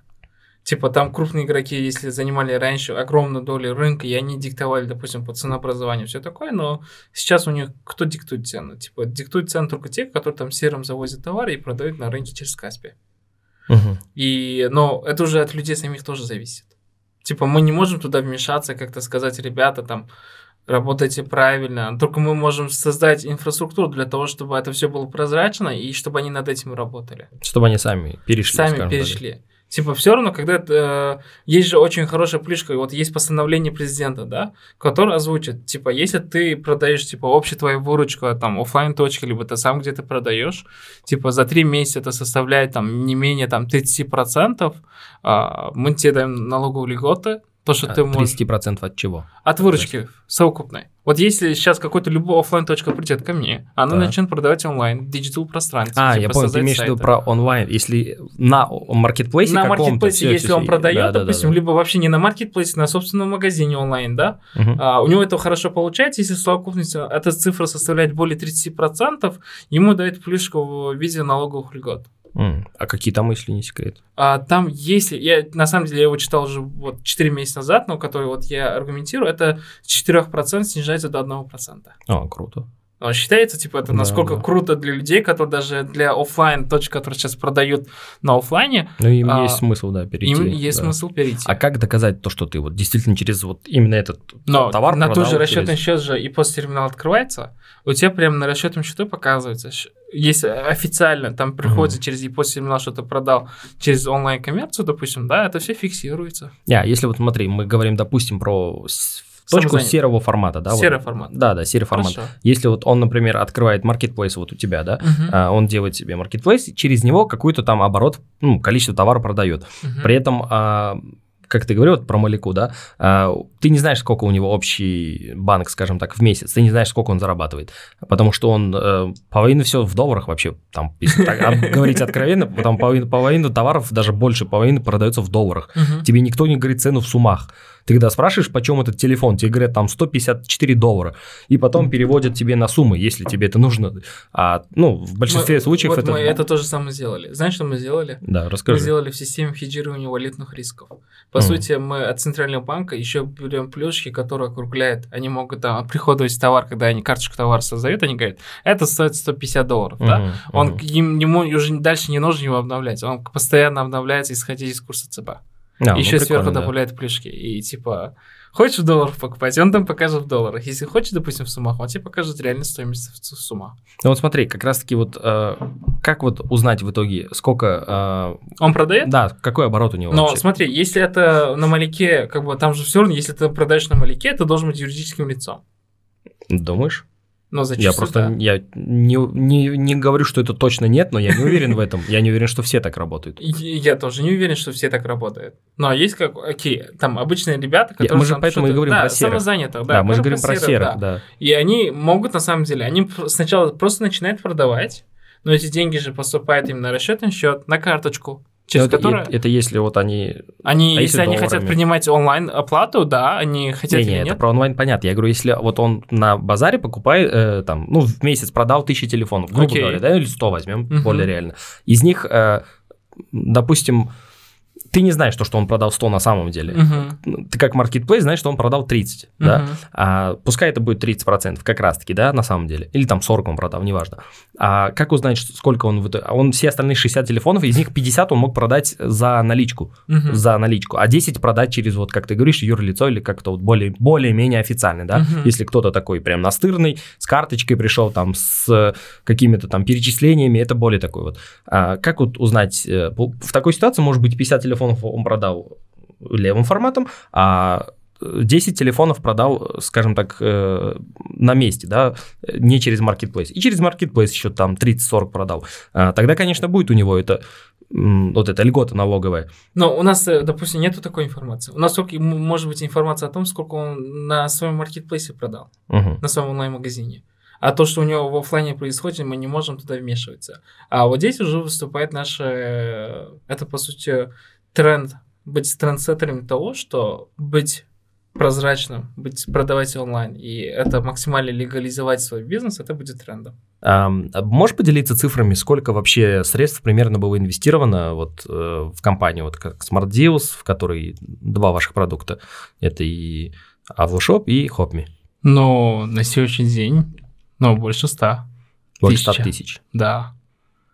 Круто, хороших. Это, э, это все-таки больше свои средства? Это или только это... фаундерские средства. Мы еще вот только-только же поднимаем деньги. Uh-huh. И, в принципе, вот... Ну, я имею в виду больше свои, как вот личные сбережения, скажем так. Э, там, друзьями скинулись, э, что-то в этом духе. Типа в таком духе, да. Да, ну круто. Типа, ну, достаточно потратились. Ну да, я согласен. Ну, на, на, на прибыль еще наверняка ближайший какой-то минимум год-два, наверное, еще пока что не Мы не, не, не рассчитываем даже. Угу. А какой у вас горизонт э, возврата инвестиций? А, Пять? Нет, но порядка как бы... Это же вот в стартап-индустрии что интересно, то что э, продукт при его капитализации правильном, допустим, да, он тебе дает возвратность капитал там 40 иксов. Ну да, это я понимаю. Для фаундера. Да, да, да. И мы только на это и рассчитываем. Мы не рассчитываем, что мы сейчас получим какие-то дивиденды однозначно, да, но мы понимаем, как бы мы увеличим, мы работаем над, что, над чем? Над улучшением продукта, над его user experience, над количеством юзеров, сколько у нас будет, допустим, мерчантов, тех же самых пользователей, да, и увеличить капитализацию компании. Ну да, я понял, значит, заработок больше на капитализации. Да, полный фокус идет на капитализацию правильной, а потом, как бы через определенное время, конечно же, постепенно вытаскивать и э, свои инвестиции, которые мы делали, но и в виде заработной платы, все такое. Как бы мы же сейчас ничего не получаем. Ну да, это известное, как это, правило стартаперов. Но правило стартаперов, все, каждый хочет стать стартапером, но никто не решается это. Почему? Потому что это, ну, человек, он должен себе сказать, типа, аля, свобода и стабильность, типа, я отказываюсь от этого. Ну да, Типа, согласен. зачастую иногда вот очень прикольная ситуация была, да, как бы, ну вот сейчас венчурные инвестиции, они пытаются к нам как бы дать первый seed раунд, но промежуточный seed раунд, Uh, и, ну, оценку сделали 2 миллиона долларов на основе сейф-нота, да, но тем не менее, когда люди говорят, типа, о, у вас же компания 2 миллиона долларов стоит, типа, это же круто, я говорю, а, что, все, машину покупаешь, дом делаешь, я говорю, у тебя 2000 сум найдете для чая?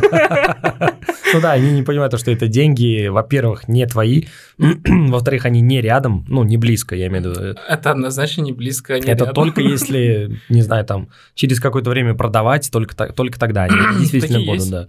Но в этом, наверное, ты больше потеряешь, если продашь э, так рано, да, так рано и сразу. Да, да, это да. да. Быстрые деньги, может быть, ну, не учитывая того, сколько сил и денег было вложено за все время, конечно.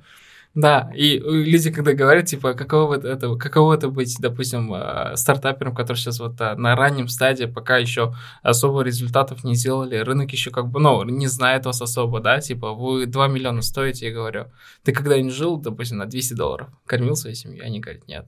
Я говорю, ну вот это таки быть стартапером, типа, ну в таком духе. Ну да, первое время, тем более, типа, пока он да, не это достаточно, на самом деле, очень стрессовый период. Ну, понятно, Потому когда что... хочется все бросить, наверное, и Однозначно. пойти хотя бы за там 500-600 минимум начать зарабатывать, чтобы... Ну, в принципе, я когда зарабатывал, когда был наемным сотрудником, я мог зарабатывать, типа, минимум, ну, 10-кратному увеличению mm-hmm. в размере, типа, у меня достаточно стабильная заработная плата была. Ну, видишь, тебе не хватало чего-то в жизни. Но в жизни приключений да, не хватало. Да, я про, я про это, да. То, что я сказал, типа, ребята, мне это не нужно, типа, я фокусируюсь на своем проекте. Типа, ну, круто, ну, круто. Да, как бы любой стартапер должен быть к этому готов. Ну, типа, это понятно, да. А, вот каждый раз, когда Психологически потом... больше готов, да? Да, потому что... Да, потому что, понимаешь, типа, очень много стартаперов, которые ко мне тоже обращаются, они говорят, вот у нас есть, Аля, такая идея, типа, мы хотим вот над этим работать, и говорю, первое, зачем? Второе, типа, готов ли ты 10 лет потратить на построение такой компании? Ну да. И зачастую я ответов скажу, типа, ну... Ну, 10 лет, я, я вот, например, с, э, могу с этой стороны, да, баррикад сказать, что а, для многих кажется 10 лет, это, во-первых, просто, не знаю, там, по, как будто полжизни, а, и это слишком далеко, слишком не ощущаешь это, это очень... А, очень дальний горизонт событий, который ты не сможешь, э, в принципе, никак предсказать. Тем более в нашем современном, очень быстро изменчивом мире, когда все вот так может разрушиться или поменяться с точностью да наоборот. Это, поэтому многие люди, наверное, ну, просто не хотят рисковать, скорее всего. А почему китай, китайцы тогда ставят горизонты не на, не на даже на 10 лет, они ставят на 50 лет? И, в принципе, результаты их... Почему, вот, почему у них результаты такие крутые, допустим, да, у китайцев? Ну, там же тоже, если а, так смотреть, стартапы успешные, это, наверное, менее 1%, а, которые мы знаем все, там, крупнейшие, да, такие, там, какие-то стартапы, начиная от, ну, не знаю, если можно Google тоже считать, наверное, стартапом, uh-huh. HP, а, все, что там, Apple и так далее, это все, а, во-первых, совсем в другое время начиналось, тогда, когда все практически ниши были свободны, а, просто любой э, маломальски хороший инженер мог что-то такое необычное создать и э, продвинуть это, скажем так, в массы, и дальше уже это как-то э, финансово там начать зарабатывать и так далее. А сейчас все-таки уже очень настолько рынок всем э, не то чтобы занят, он настолько насыщен всем, что э, да, какие-то можно моменты там, а, казалось бы, да, вот кто подвинет Инстаграм, но однако же ТикТоку получилось его подвинуть по большому счету. Но если так посудить, это тот же аналог. Это, по идее, аналог просто немножко другим форматом работы, немного uh-huh. другой логикой. Э, там, по идее, кроются детали тех, чисто в основном в технических. Ну да, там дизайн это не критично. А главное технические детали. Поэтому э, сейчас э, говорить, будет вот такой продукт успешный, он также мог и провалиться, по большому счету. Если, да, и это вот просто, ну, я не знаю, там какое-то попадание, какая-то удача. Э, ну, разумеется, это не, не просто там повезло ребятам. Понятное дело, что там круп, крупные профессионалы, которые там десятками лет работают, там это Tencent и так далее, это крупнейший там тоже конгломерат э, в Китае, поэтому им сложно было бы ошибиться, и у них есть средства данные продукты выводить так или иначе, благодаря там громадному количеству маркетинга, рекламы и так далее, в какие-то массы. И не только у себя в Китае, но и во весь мир. Uh-huh. Вот. Э, так что, мне кажется, здесь вот больше выживает буквально один, наверное, меньше даже одного процента стартапов, и мы просто знаем этот один процент. И к этому а, нужно быть готовым. Да, к этому нужно быть готовым, разумеется, что ты можешь 10 компаний сделать, и твоя десятая станет единорогом. Такие и да, а все 9 будут просто провальны, ты будешь э, жить на 200 долларов или меньше. Это вполне, да, это вполне теоретически, да и в Америке возможно даже. В Америке тоже очень, очень часто погибают. И в Китае наверняка тоже. Просто в Китае настолько много людей, что ты э, просто не сможешь охватить то количество провалов и знать про них. Ну, я думаю, Но если... в Америке почему, как бы, ну, люди живут же идеей стартаперов. Да, как бы, потому конечно. что рынок капитала ну, не очень хорошо развит. В основном силиконовая долина, только Но, кремниевая, да, если бы точно. Но как бы у них рынок капитала очень хорошо развит. Да, То, что да. они, как бы, доступ к деньгам у них намного легче, нежели чем у нас, допустим, да, но если бы рынок капитала бы она была бы настолько крупно развита, допустим, тот же сам там вторичный рынок акций, да, допустим, IPO, первичные какие-то очень как бы рынок акций, она вообще в целом работала бы как положено, как вот в Европе и в США, и рынок капитала бы она развивалась настолько интенсивно, что у нас там происходит, я думаю, там как бы темп вообще развития экосистем стартапов, она была бы намного больше. Ну, это разумеется, это все от этого очень сильно зависит. Типа, от это очень большое, инвестирования, как бы, да. это очень сильно зависит от стартапа, конечно. На своих деньгах далеко не уедешь. На своих сбережениях, скажем так. Однозначно, однозначно. И что у нас и тоже произошло, мы как бы планировали одну сумму бюджета, но, в принципе, мы не, не уложились. Ну, как Почему? и любой стартап. Да, как у любой стартап. Как у любой бизнес даже, можно сказать, не обязательно стартап. И, в принципе, хотя фильм моделирования, он так показывал, все, типа, все, хватит. Но нет человеческих факторов. Не, ну есть цифра, которую ты хочешь видеть, э, и все. А дальше не, это и, так же, как и планировать э, стоимость ремонта. Никогда ты не угадаешь, всегда будет больше. Ну, я не знаю, по крайней мере, кейсов, когда ремонт обходился дешевле, чем ты запланировал. Он всегда выйдет минимум, говорят, вот какую цифру ты загадал, на, на полтора, на два умножь, это будет вот оно. У нас так и было. Вот, как бы мы точно так же и мы делали. В принципе, вот был очень крутой курс, который я проходил по PMI. А, но тоже наш конкурент, это вот э, генеральный директор сейчас Села Marketplace, Искандар mm. Юсупов. Mm-hmm. Очень крутой чувак. Uh, он на самом деле очень много чему еще тоже дал такой толчок для анализа. Я там проходил его курс там 4-5 лет тому назад. И, в принципе, он тогда сказал, вот ты берешь цену, он говорит, окей, ты 25% сверху ставишь бюджет, это вот на всякий случай. И потом еще ты сверху от этой общей стоимости еще 25% говоришь фаундерам, что на всякий случай у вас в кармане эти деньги должны быть на реализацию этого проекта. Потому что есть очень ну, много... Ну, факапов много, да. Да, как бы разных факапов, разных каких-то историй, человеческих факторов, да, которые на самом деле много что не зависит от нас. Но, тем не менее, как бы быть стартапером это прикольно.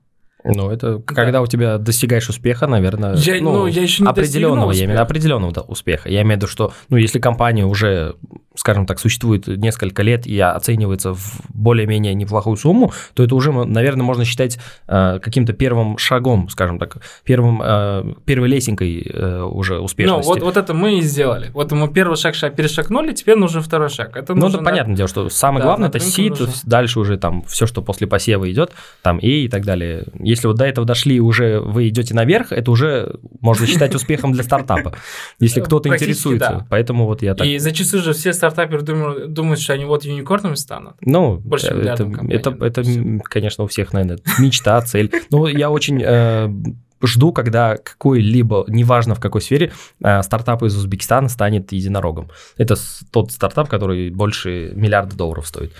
Вот, так что мне интересно, конечно, кто это будет, кто может так, такую большую цифру достичь именно. И это по-любому выход на международный э, рынок, это не местный. Ну, именно местным рынком ты не ограничишься та- для такой Вот, вот, вот. Я об оценки. этом и хочу сказать. Типа, если вот, вот стартапер смотрит, допустим, это YouTube, э, YouTube подкаст, в принципе, чтобы он понимал, типа, если его продукт только заточен для Узбекистана, Мгм. он может сказать, он не станет юникорном. Ну, Никогда. конечно, конечно, да. Ну, ну, может быть, там дойдет до, ну, образно, пускай это будет 5-10 Миллион миллионов. долларов. Да, м, Да по не того- больше. даже, наверное, до 100 не дойдет. Я так, я так, я так подозреваю. Потому что у нас даже, по-моему, крупные заводы столько не стоят, не говоря про банки и так далее. Ну, так что, не говоря про стартап, это что-то такое, как всегда, как правило, меньшего масштаба. Ну, в этом-то и мне нравится уникальность. Типа, это есть производственные компании, которые могут ревеню делать там Да, да, да, несколько да. миллиардов суммов, допустим, да, но стартаперы, которые еще ничего не практически не зарабатывают, но есть какие-то результаты, там юзеры Ну, и есть. на такое, будущее да. нацелены. Да, на будущее нацелены, и у них стоимость оценка, типа, намного больше, чем, может быть, такой серийный производитель. ЛР, Ну, допустим. самый яр- яркий пример это всегда Тесла, я вот могу привести, потому что она сейчас стоит, если я правильно помню, дороже, чем э, крупнейшие э, производители автомобилей в мире вместе взятые. Я имею в виду там не один, а 5-10 их может быть. Всего одна компания, которая там произвела еще, ну, не, не такое громадное количество машин. И это вот все-таки больше оценка на будущее, то, что они захватят именно весь рынок всей планеты, если уже у нас Тесла ездят. э, Ну, ты же понимаешь, в чем фишка? Типа, стартапер это, по сути, некие должны быть чокнутыми. Да, это точно должен быть человек с необычным мировоззрением. Типа, с- это человек, да. который должен понимать, Восприятие. что деньги это не, это не главное в жизни, во-первых, то, что он живет идеей. И есть у стартаперов такое понятие, North Metric называется. Это, по сути, главная точка, на которую он стремится. Типа, да, и вот у Илона Маска это, допустим, там, полететь в космос, чтобы там Да, да, да. создать инфраструктуру для жизни. Марс там все. И а люди-то этим живут. Зачастую, что ты можешь обещать, допустим, своим сотрудникам, будучи даже стартапером? Типа, они должны либо жить идеей, потому что стартаперов нету средств. Типа, они либо один день там они прогорят, они там обанкротятся, и там никто без ничего не останется, либо же в один день они проснутся уже э, Миллионерами. миллионерами, либо с хорошей суммой на расчетном счету, допустим, да. Типа, это две разные истории. И люди, которые идут за стартаперами, по сути, эти люди, которые просто мечтатели, это чокнутые на всю голову, потому что если бы я бы назад вернулся бы 2-3 года назад, и мне бы сказали, вот ты будешь в таком положении, я бы еще там задумался бы. Типа сказал бы, типа, может быть, я лет в 30 запущу свой стартап, допустим, да, но нет. А, Это очень увлекательно. Ну, чем раньше, тем лучше, мне кажется. Ну А, да, но это был же темный лес, понимаешь? Типа, когда Да, ты идешь туда, ты вообще ты должен просто сказать, все, я от всего, что у меня было, я отказываюсь, я иду туда. Но если одновременно работа на какую-то компанию и при этом потом делать свой стартап, ну, придет время, когда ты должен уже определиться. Типа, Ну да, либо- либо то, там, либо да. Типа, невозможно 24 на 7, типа, работать на 2-3 компании. Типа, ты должен одно выбрать. Ну, рано или поздно выиграешь, или ни там, ни там ничего не получится. Но у инвесторов, когда они слышат то, что ты работаешь в другом месте, и там чуть-чуть там над этим проектом работаешь, и она чуть-чуть хорошо начинает работать, они тебе как бы говорят, ребята, извините, мы не инвестируем вас. Ну, потому что ты сам как-то не то чтобы несерьезно относишься, а не настолько серьезно, как надо. Вот, наверное, как-то так. Что- Опять же, да. возвращаемся к, к- к вопросу, зачем тебе это? Ну да, да, да. Типа, если человек отвечает на этот вопрос, вот мне для этого и нужно, типа, да, и вот есть миссия, да, и вот эта миссия наверняка много что решает. Потому Ну что да. когда у тебя не получается продукт запилить, допустим, за 2, 3, 4 месяца, у тебя еще ничего нету, но за что-то же нужно зацепляться, за что нужно жить, допустим, да, типа Ну да, каждое людям утро просыпаться, идти тоже. да, на работу и понимать, типа, за- для чего ты этого делаешь. Типа, тебе это нужно было? Просто 9, прикинь, вот 9 месяцев, никакой выручки нет, и ты платишь burn rate, типа, у тебя огромное количество затрат, которые ты просто платишь разработчикам, Мгм. команде для того, чтобы они продукт э, пилили. Э, и не факт у тебя, что это все получится. Но ты понимаешь, типа, ну, пан либо пропан. Ну да, риск, конечно. Риск просто, 100%. Да, да. 99, вот так говорит, да. Да, ну да, как бы Да. 99% риска, но и ты завтра можешь проснуться, типа, без денег, вообще без ничего. Ну да. Да, и если Все или еще, ничего, да. если еще у тебя уже есть семья, типа, ну подумай еще. Ну, Это, это, конечно, да, это еще тяжелее. Надо быть еще более сумасшедшим. Да. А представь, у- Маска э, 8, по-моему, детей, если я правильно помню. 8. Представь, 8 детей у, Это 8 человека. стартапов. а, и при этом еще у него 3 или 4 стартапа при этих восьмерых. Но Поэтому, тут это уже очень важно. мне, кажется, мне кажется, он уже научился клонировать людей, мне так кажется, и начал с себя. Но тут, понимаешь, как бы больше идет, когда идет, вот у меня хороший учитель был по жизни, он говорит, типа, вот достиг, достигнешь вот это миллион долларов кэша, типа, отношение к деньгам, она будет вообще совсем другой. Ну да, наверное, когда миллиарда достигнешь, еще... Еще по Ещё хуже, ещё еще будет, хуже. да, да. Да, типа, э, на тех уровнях, как бы, ты же понимаешь, что, что главное уже не деньги становятся, да, типа, это идея, это Ну да, цель какая-то жизни, твоя цель там, да. И у стартаперов уже то же самое, типа, даже несмотря на то, сколько бы их оценили бы, и ты понимаешь то, что у тебя сейчас нет этих денег, но ты живешь именно с этой идеей, что надежде на то, то, что ты достигнешь такого успеха. Ну да. Если успеха нету, ну, ты просто говоришь, окей, дальше. Еще какой-нибудь стартап. Но, в принципе, если рынок стартапов Узбекиста- Узбекистана рассматривать, он очень узкий. Типа, ну, очень мало игроков. Ну, согласен, потому что у нас это не так давно культура начала зарождаться. Слава богу, что она начала зарождаться. И сейчас к нам приходят фонды, более там крупные, поменьше, какие-то местные, локальные. И хорошо, что это начинает развиваться, и идут законодательные даже изменения в э, сторону какого-то упрощения, там, легализации, какой-то помощи даже стартапам. Это прекрасно, конечно, мне кажется. В чем фишка стартапера, допустим, да? Он должен решать боль людей. Да, конечно, И, в конечно. принципе, если он решает боль как- каких-то как бы определенных людей, как бы категорию людей, там, упрощает жизнь, это означает, что он все равно делает это все лучше для государства. А, Поделись своим опытом и мнением. А, Как ты думаешь, э, какие стартапы вообще в наш, ну, в Узбекистане, в какой сфере проще э, привлечь инвестиции там, или финансирование на там, постоянной основе? Но я думаю, практически во всех. Типа, независимо от того, из какого ты сектора, просто у тебя должен быть экспертиза в этом области деятельности. Ты должен понимать, какую точно ты проблему решаешь. И насколько его можно масштабировать. И типа не вопрос только в том, что типа вот только в Узбекистане эта проблема есть, либо же в других странах тоже есть такая же проблема. Не, ну если вот сейчас ориентироваться на рынок Узбекистана, допустим, если вот гранты, э, поддержка какая-то Ну, местная, это, там. это так, допустим, educational, типа, очень много таких продуктов. Я вижу, я радуюсь. Это очень круто, на самом деле. Мне кажется, знаешь, э, очень большое влияние будет иметь э, медтех и вот все, что с агро связано, агробизнесом, я имею в виду. Это, это, Это- колоссальный рынок. Это просто, мне кажется, вот самый-самый... Вот все, что касается агробизнеса, это, мне кажется, вообще просто у нас настолько пусто, настолько... Ну, не пусто, неправильно говорю, настолько мало, что все это засеять, все это, я имею в виду, все это поле Я знаю свободно. игроков же тут на рынке, которые вот именно в индустрии агро.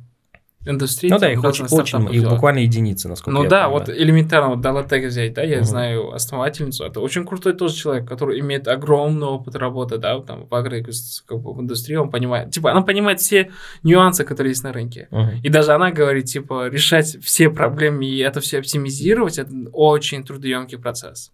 Типа, это же люди тоже должны понимать. Ну, конечно, да. И понимать, зачем им это нужно. Да, зачем они это делают? Типа, если им весомых ар- аргументов как бы не дать, не предоставить, типа, они не пойдут за таким решением, потому что они уже привыкли так делать. Типа, ну да, как бы тяжело, да? А, но MedTech, это да, это тоже очень крутая тема. Ну да, у Типа, нас немножко не то чтобы хромает, все-таки не такая сильная сторона нашей страны, скажем так, э, медицина. Не, ну, не зря же люди многие уезжают, когда чем-то реально таким более серьезными заболеваниями болеют в Турцию, там куда-то в Израиль, в Германию. Ну, те, у кого, конечно, позволяют средства. А те, у кого не позволяют, они пытаются обходиться местными, скажем так, аналогами. Не, на самом деле, тут же проблема не только же получается, тут проблема в самих учреждениях. Типа, одно дело, когда вы хотите сразу решить проблему населения, допустим, да, для людей делать. Но если ты тоже обратил внимание, мы как бы не пытаемся решить сейчас проблему населения, как бы конечных потребителей. Мы сначала пытаемся решить проблему самих продавцов. И в этом-то и фишка является. Типа, у нас в Узбекистане очень много большая ниша того, что у нас а, бизнес-workflow, о котором мы говорим, вот, да, как бы текучесть вот, операционных дел, которые у нас есть в бизнесе, они еще не оптимизированы во всех практически отраслях. Ну, да, не давай же с, да. как бы, с государственных каких-то учреждений, заканчивая каких-то маленькими организациями. Типа вот здесь сейчас очень большая ниша. Когда если у кого-то есть экспертность в какой-то области, он может сказать, типа, я знаю точно, вот это, вот это, вот это неправильно работает, а это все можно оптимизировать вот так.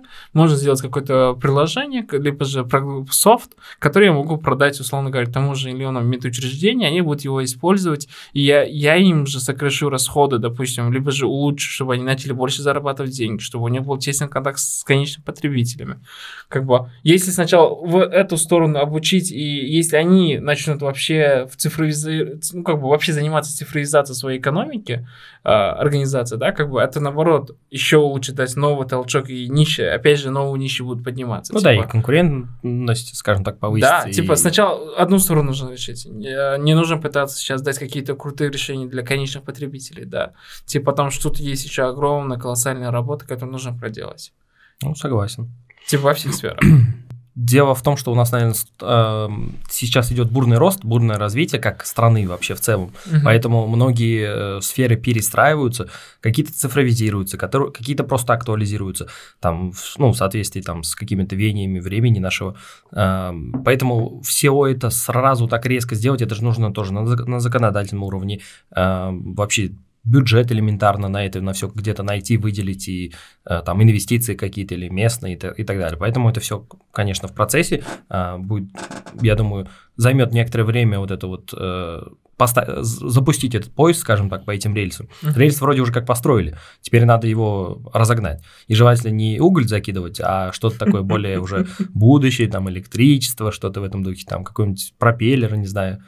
Ну, для этого должны быть руководители пятого да, уровня. конечно, конечно. Хорошего. Да. Это вот книга от Джима Коллинса «От хорошего к великому». Угу. Нужно маховик правильно запустить сначала.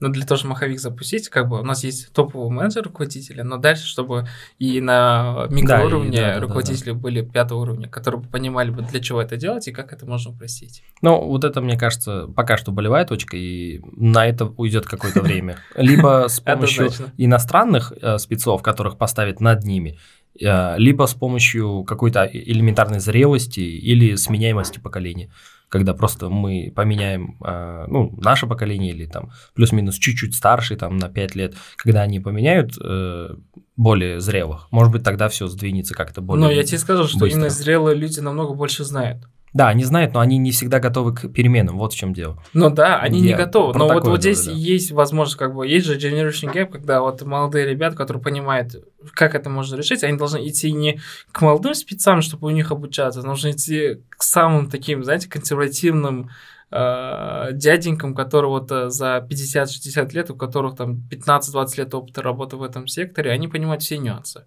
Вот если этот человек сможет решить проблему вот этого человека и объяснить ему, что она работает, но считайте, он уже проделал огромную работу.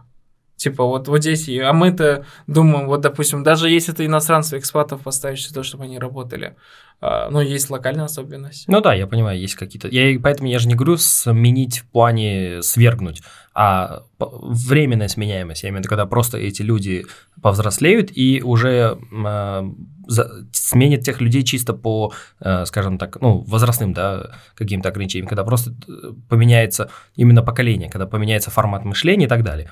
Это по-любому не ближайший год, это 5, 10, 15, 20 лет может занять. Но все же рано или поздно это будет скорее всего. Однозначно. Такая вот. Либо и это, это сделают будет... какие-то другие игроки на рынке, да, которые да, будут да. приходить из нее, да, допустим, которые угу. попытаются локализоваться. Либо это будут местные игроки, которые реально могут ну вот Изменить. я больше, да, про такой. А, в конце нашей беседы хотел бы спросить тебя, а, на каких условиях вообще и готов ли ты к инвестициям в твой стартап, ну и там венчурные фонды или еще каким-то, как, какое вообще ожидание а, и на что согласен? Там цифры можешь сказать, какие проценты? Доли. Но, в принципе же, вот понимаешь, как бы изначально на уровне сида, как бы, ты же понимаешь, да, как бы стартапы делятся Мгм. на 5 раундов, да, Мгм. пресид это когда у тебя только Ну идея, да, совсем, да, да. да, когда сид это когда у тебя уже есть первые продажи, типа MVP-шка какая-то. там. MVP-шка, то, что ты должен хочешь постепенно двигаться, потом идет раунд A, B, потом pre-IPO, уже ты можешь выйти на IPO, да, Ага. как бы цикл стартапа от начала до конца, что он может выйти на IPO, он уже прописан. Давно уже, да, допустим. И сейчас идет только рынок капитала, к которому есть доступ.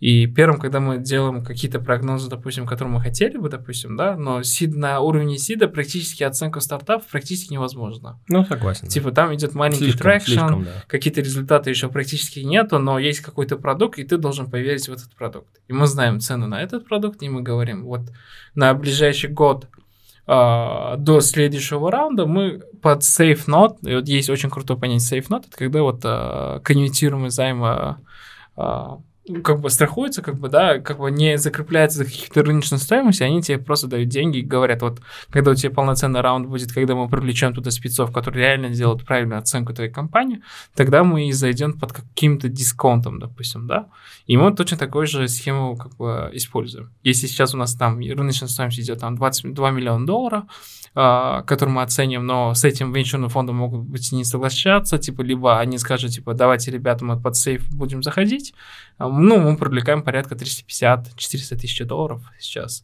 Но с учетом того, что если они сейчас вкладывают а, ну, вкладываются сейчас в этом раунде, то в последующем полноценном сид-раунде, то, что они получают дисконт там 30%, и их деньги конвертируются уже в equity.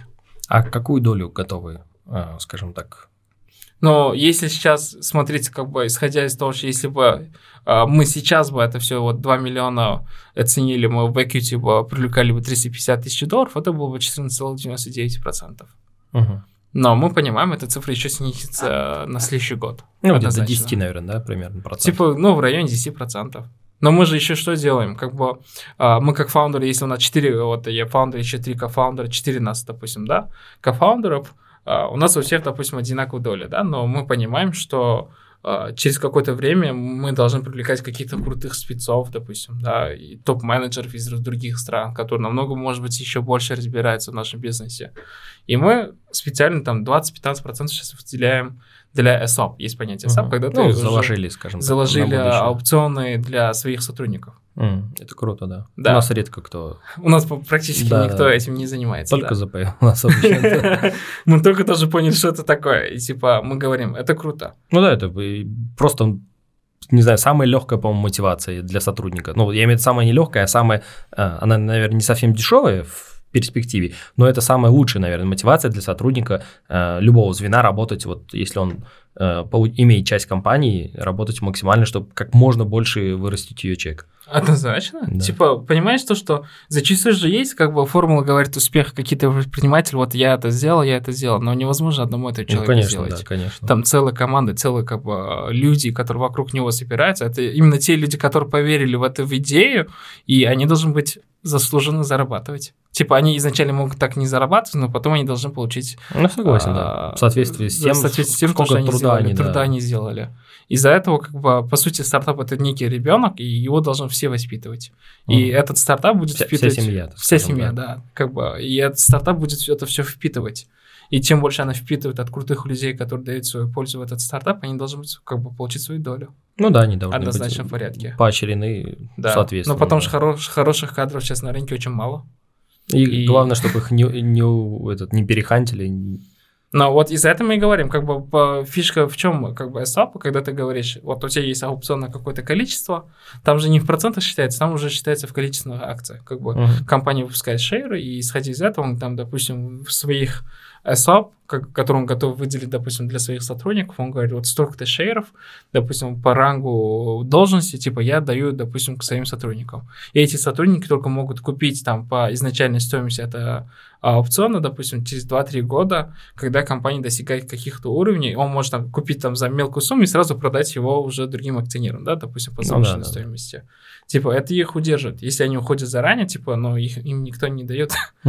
Ну да, логично, там тоже какие-то условия должны быть. Да, Не так, что на месяц пришел и получил. Но это неправильно было бы, да, что что? Они должны постепенно получать это, и в принципе это к чему подталкивает? Это говорит о том, что, типа, если ты выходишь к нам в корабль, то ты должен с нами как бы дальше идти, и ты должен быть на борту с нами. Типа, если ты от этого хочешь избавиться, типа, но если ты не поверил в эту идею, типа, ну и ты без ничего не останешься. Ну да, согласен. Из-за этого вот в зарубежных э, в компаниях, в стартап-проектах, как бы крутые CEO, допустим, да, SVO, какие-то крутые ребята, они не идут просто за зарплатой, да. Ну, у них, они на зарплату не смотрят, большинство у них. Они говорят, какую-то долю мне дашь, допустим, да, какой-то аукцион дашь, чтобы я купил, потому что я хочу быть частью этой истории, и я готов, допустим, там, зарабатывать там в год 200 тысяч долларов, либо 300 тысяч долларов, но при этом, чтобы какая-то у меня доля была. Ну, которая будет стоить 15 миллионов долларов, да. Потому да, потом эти 200-300 это... Это не, как бы, да, да, да, да это По сути, они могут да. пойти в какую-то транснациональную компанию, где они могут зарабатывать там полмиллиона, либо миллион долларов в год, да, допустим, да, да, да. Но это может их не устраивать. Ну, потому что там будет текучка и не будет такого интереса к развитию компании. Потому да, что да, ты да, не, да. не часть ее.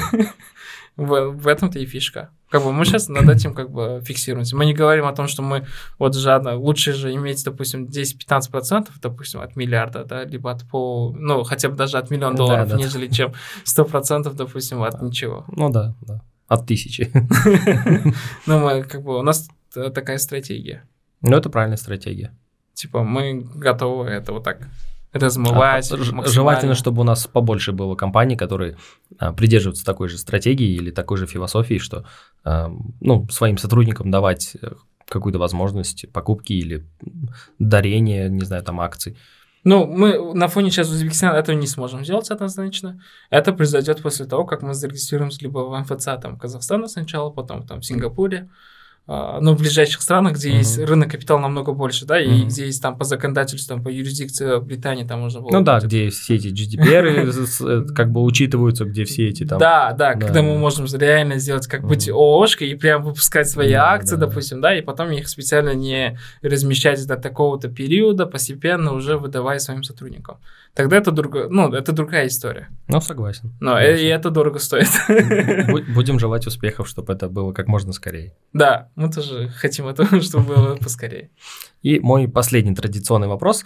А, как ты считаешь, а, сколько нужно зарабатывать, живя в Узбекистане, чтобы комфортно и сытно жить, и при этом хотя бы один-два раза путешествовать э, в какие-то недалекие от нас страны? Ну, хотя пять штук. Пять тысяч долларов в месяц. Ну, минимум. Или 5 миллионов ты имел не, Не, нет, 5 миллионов. Это ну, ты недавно еще на 200 баксов. Но я живу на 200 баксов, я никуда не путешествую. Не, ну 5, 5 тысяч это, по-моему, для среднестатистического, по-моему, многовато. Это идеально, я не спорю, это не говорю, что это мало. Или Нет, 5 тысяч это не идеально. Да, я имею в виду, для среднестатистического это неплохо. Это, да, это, это, это очень неплохо. Это выше в 10 раз, чем неплохо, вот так можно сказать. При том, что 500 даже неплохо. Нет, раз. 500 плохо. Ну, Если смотря, смотря где жить, смотря где жить, опять же.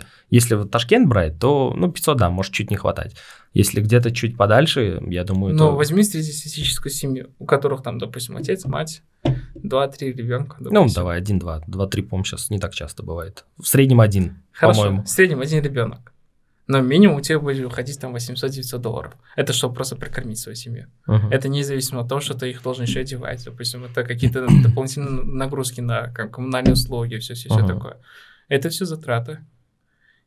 И ты когда-нибудь помнишь то, что когда видишь какого-то успешного человека, ты у него спрашиваешь, допустим, а как ты купил, допустим, там машину Тесла за 70-80к, хотя там среднестатистически ты зарабатываешь там, может быть, 2-3 тысячи долларов, 5 тысяч долларов. И они тебе говорят, ты как бы повзрослеешь, потом поймешь, как... Откладывал. Ну, откладывать невозможно. Ты хочешь заработать, ты можешь зарабатывать 5 тысяч долларов, но когда ты купишь Теслу? Ну, через годик. Плюс, ну, не, не годик, конечно. Какой? Нет, у тебя на расходы будет уходить там, по 4 тысячи, 3,5 тысячи долларов. Если по полторы тысячи долларов ты будешь откладывать, то все равно Теслу купишь через 5 лет. Не, ну почему 5 лет? Давай возьмем, а, смотри, если ты, допустим, говоришь 5 тысяч долларов, Да. а, 12 месяцев, из них уберем тысячу на расходы, ну, так, грубо, да, 4 Ага. тысячи остается. А, это уже где-то там по- почти 50 тысяч плюс-минус, да. А, уже есть, в принципе, продаются Теслы по, от 50 и выше. Я не говорю, что это прям новые или они не биты. У них просто пробег 20-30 тысяч, но это вообще, по-моему, ничего для Теслы. Поверь мне, когда ты зарабатываешь 5000 долларов, у тебя расходов невозможно, чтобы у тебя будет 1000 долларов. Ну нет, это зависит от человека. Мне кажется, это зависит от человека. Есть от- те, кто аскетично живут, э, есть те, кому сильно много не нужно. И ты можешь как 5 тысяч зарабатывать и все их тратить, так и 100 тысяч зарабатывать, все их тратить, так и э, тысячу зарабатывать и половину из этого откладывать. Это все же зависит от формата, от спо- вида жизни человека, скажем так. А, Ну, ну я считаю Да. неправильно, условно говоря, даже зарабатывая 5000, это не- как бы человек, он не должен себе позволять там покупать Теслу. Это дорогое удовольствие считается. Ты должен Ну минимум да, да, зарабатывать в год там по 10 штук в месяц, либо 15-20 тысяч долларов, чтобы там позволить себе купить Теслу. боюсь, могу не согласиться в этом почему-то. Но Мне кажется, гораздо меньше заработка достаточно. Я не говорю за год, там, за два, конечно же, Ага. да. Машину такую крупную ты, ну, понятное дело, что человек покупает не за один год. Это за год ты можешь заработать себе спокойно, там, кобальты, джентры, там, все вот, все, эти, все, что это и так далее. А на наверное, хотя бы несколько, 3-4 года понадобится. Но если ты умеешь тоже инвестировать деньги, копить, э, как-то там двигаешься, то, наверное, можно за 3 но года ты- сделать. опять же, ты правильно упомянул. Типа невозможно просто на одной зарплате всегда выживать. Ну да, это тоже люди... Типа либо лю- люди должны да, да, да. диверсифицировать свои источники Конечно, дохода, конечно. чтобы постепенно откуда-то как бы переумножалось. Как бы деньги не должны стоять же на одном месте, чтобы... Ну, жалко, что у нас мало способов таких а, для инвестирования. В основном это только вклад. Ну, это самый один из самых привычных, быстрых, удобных, безопасных. Остальное все более рисковое, более неудобное, действительно. Или просто незнакомое многим. Они даже не знают про эти виды. Но тут должна была быть реклама TBC банка. Выгодные вклады. Кстати, абс- абсолютно верно. У у меня там вклад, я говорил об этом как раз-таки во втором выпуске со своим э, другом. Он тоже работал в TBC и запускал как раз-таки депозиты там. Ага. Вот, мы с ним тоже это обсуждали, и у меня действительно тоже в TBC открыты вклады, вот 27-процентные. А, Сейчас, кстати, тоже у них... Они не не- снизили? Нет, они снижали, они их убрали, но сейчас недавно до 24 они снизились. Буквально вот вчера или позавчера я увидел рекламу тоже в Инстаграме опять, то, что э, они опять до 10 апреля э, дают возможность открыть под 27% снова. Также 2 года, также э, 27% годовых, э, не можешь снимать, любой момент можешь пополнить. Ну, те же самые условия, ну, 27% учитывая реинвестирование, если ты обратно будешь закидывать, это около 30, там, чуть-чуть выше 30%. Это, по-моему, очень, Это очень хорошая хорошо. возвратность. Да, очень, Типа, да. если потому что есть же понятие возвратности инвестиций же. Ну да, да, конечно. Да, типа ROI показатель. Да, да, да, Если ROI, ROI показатель у тебя больше 20% в год, То это уже типа, это уже неплохо. хорошо. Для нас, в принципе, наверное, тем более. Да, для Хотя бы- традиционного бизнеса, если он показывает от 20 до 30% Мгм. в год, типа, это очень крутой показатель. Но не все до 20 даже доходят, там до до 15, так что все, Но что ты выше... еще учитывая уровень инфляции. Но это тоже, разумеется, да. Но это везде она нас преследует, поэтому... Да, по сути, как бы И в даже бизнесе также. если ты вклад на депозиты делаешь даже по 24%, по факту эта цифра может, как бы, ROI твои Ну, может 10 показать там где-то. Плюс от силы. Ну да, это... Ну, хотя бы 10. Уже уже неплохо. Да, но есть еще другие виды бизнеса, в которые ты можешь тоже вкладывать. Есть, э, но очень иногда либо люди не знают эти бизнесы, либо они очень э, доступны малому количеству людей, я имею такая закрытая тусовка, да, типа Но какие-то из-за такие этого они и бизнесы. зарабатывают больше. Да, да, да, я понимаю. Поэтому я говорю, что они кругу, э, широкому, э, скажем так, э, широкому кругу людей недоступны, поэтому Да. и самых до- акций тоже я пытался, мне, честно, не очень понравилось, э, местных компаний, крупных, известных, которые мне рекомендовали, там, брокеры и так далее. Очень, примерно то же самое, даже чуть меньше. И не очень удобно эм, пользоваться этими сайтами, они дико советские, вообще какие-то ужасно сделаны, дико неудобные, непонятные, в них, чтобы разобраться, надо тоже там посмотреть пару обзоров, это это уже А неправильно. кто-то делает обзор на такие сайты? Специально брокеры делают, помогают А, тебе, да. Ну, как-то они там либо ролики скидывают, там, что, но это уже неправильно, мне кажется. Так что вот. Ну, значит, твоя цифра в итоге 5000. 5000 долларов. 5000. Это прекра- прекрасный план, скажем так, цель так, который... э, потому что я думаю, у нас очень мало людей, э, ну, если брать из 100% количества, там, наверное, очень мало людей, кто достигает этой цели. Но надеемся, что как Ну, в можно принципе, больше вот, людей окружайте, достигнет. окружайте себя людьми, которые вы знаете, Конечно, что они да. столько зарабатывают. И тогда вы понимаете, типа, это вполне достижимо. Просто нужно просто захотеть Общайтесь со всеми, у кого есть Тесла. Да, общайтесь. Это показатель. Да, это показатель, да. Но от окружения же тоже много что зависит. Да, полностью Типа, согласен, когда ты понимаешь, что в твоем окружении люди, которые могут зарабатывать не только 5 тысяч, но и 15, 20, Мгм. 30 тысяч долларов, ты понимаешь, это вполне реально. Ну да, и ты Типа, сам к этому уже, да. да, так, типа, нормально. Типа, Да, и- нормально. И, ты видишь, то, что если этот человек не ворует, если он не какой-то, ну, образно, да, там, если он более-менее все там честно делает и так далее, ты это видишь, что это, конечно, такое, блин, оказывается, так можно. И уходит немножечко вот это, что все, все, кто зарабатывает хорошо, там все, ну, и я не говорю про себя, у многих есть такое, что там воры сразу, там девушки нехорошего поведения и так далее сразу. Хотя и О, я знаю столько девушек, Да, которые сейчас в которые районе бизнес- 5 тысяч зарабатывают да, да, уже. да, да. Я вам точно скажу, им вот, они до 30 лет.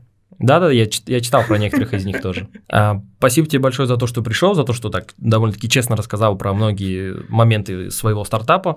А, желаю больших успехов, а, высочайших достижений. Надеюсь, э, очень надеюсь, что, может быть, и твой стартап станет первым единорогом, раз планируете масштабируемость на другие рынки. Поэтому спасибо большое за такие откровения, за хорошее общение. Было очень весело и приятно. Спасибо большое за первый мой подкаст. Рад, рад, рад стараться, рад помочь. Да, да, да. Если пон- рад, что понравилось. Мне очень понравилось. В принципе, как бы желаю тоже вам успехов. Спасибо большое. А дальше уже в стартапе. Думаю, подумаю о стартапе. Ну, думаю, точнее. Не подумаю, а думаю, но надо собраться с э, силами и начать это, это делать. Также и вас, э, скажем так, призываю быть немножечко таким, такими более активными. Э, Можете тоже какие-то идеи пре- предложить стартапов, может быть, даже что-то можно вместе придумать. Это, в принципе, наверное, все открыты к этому.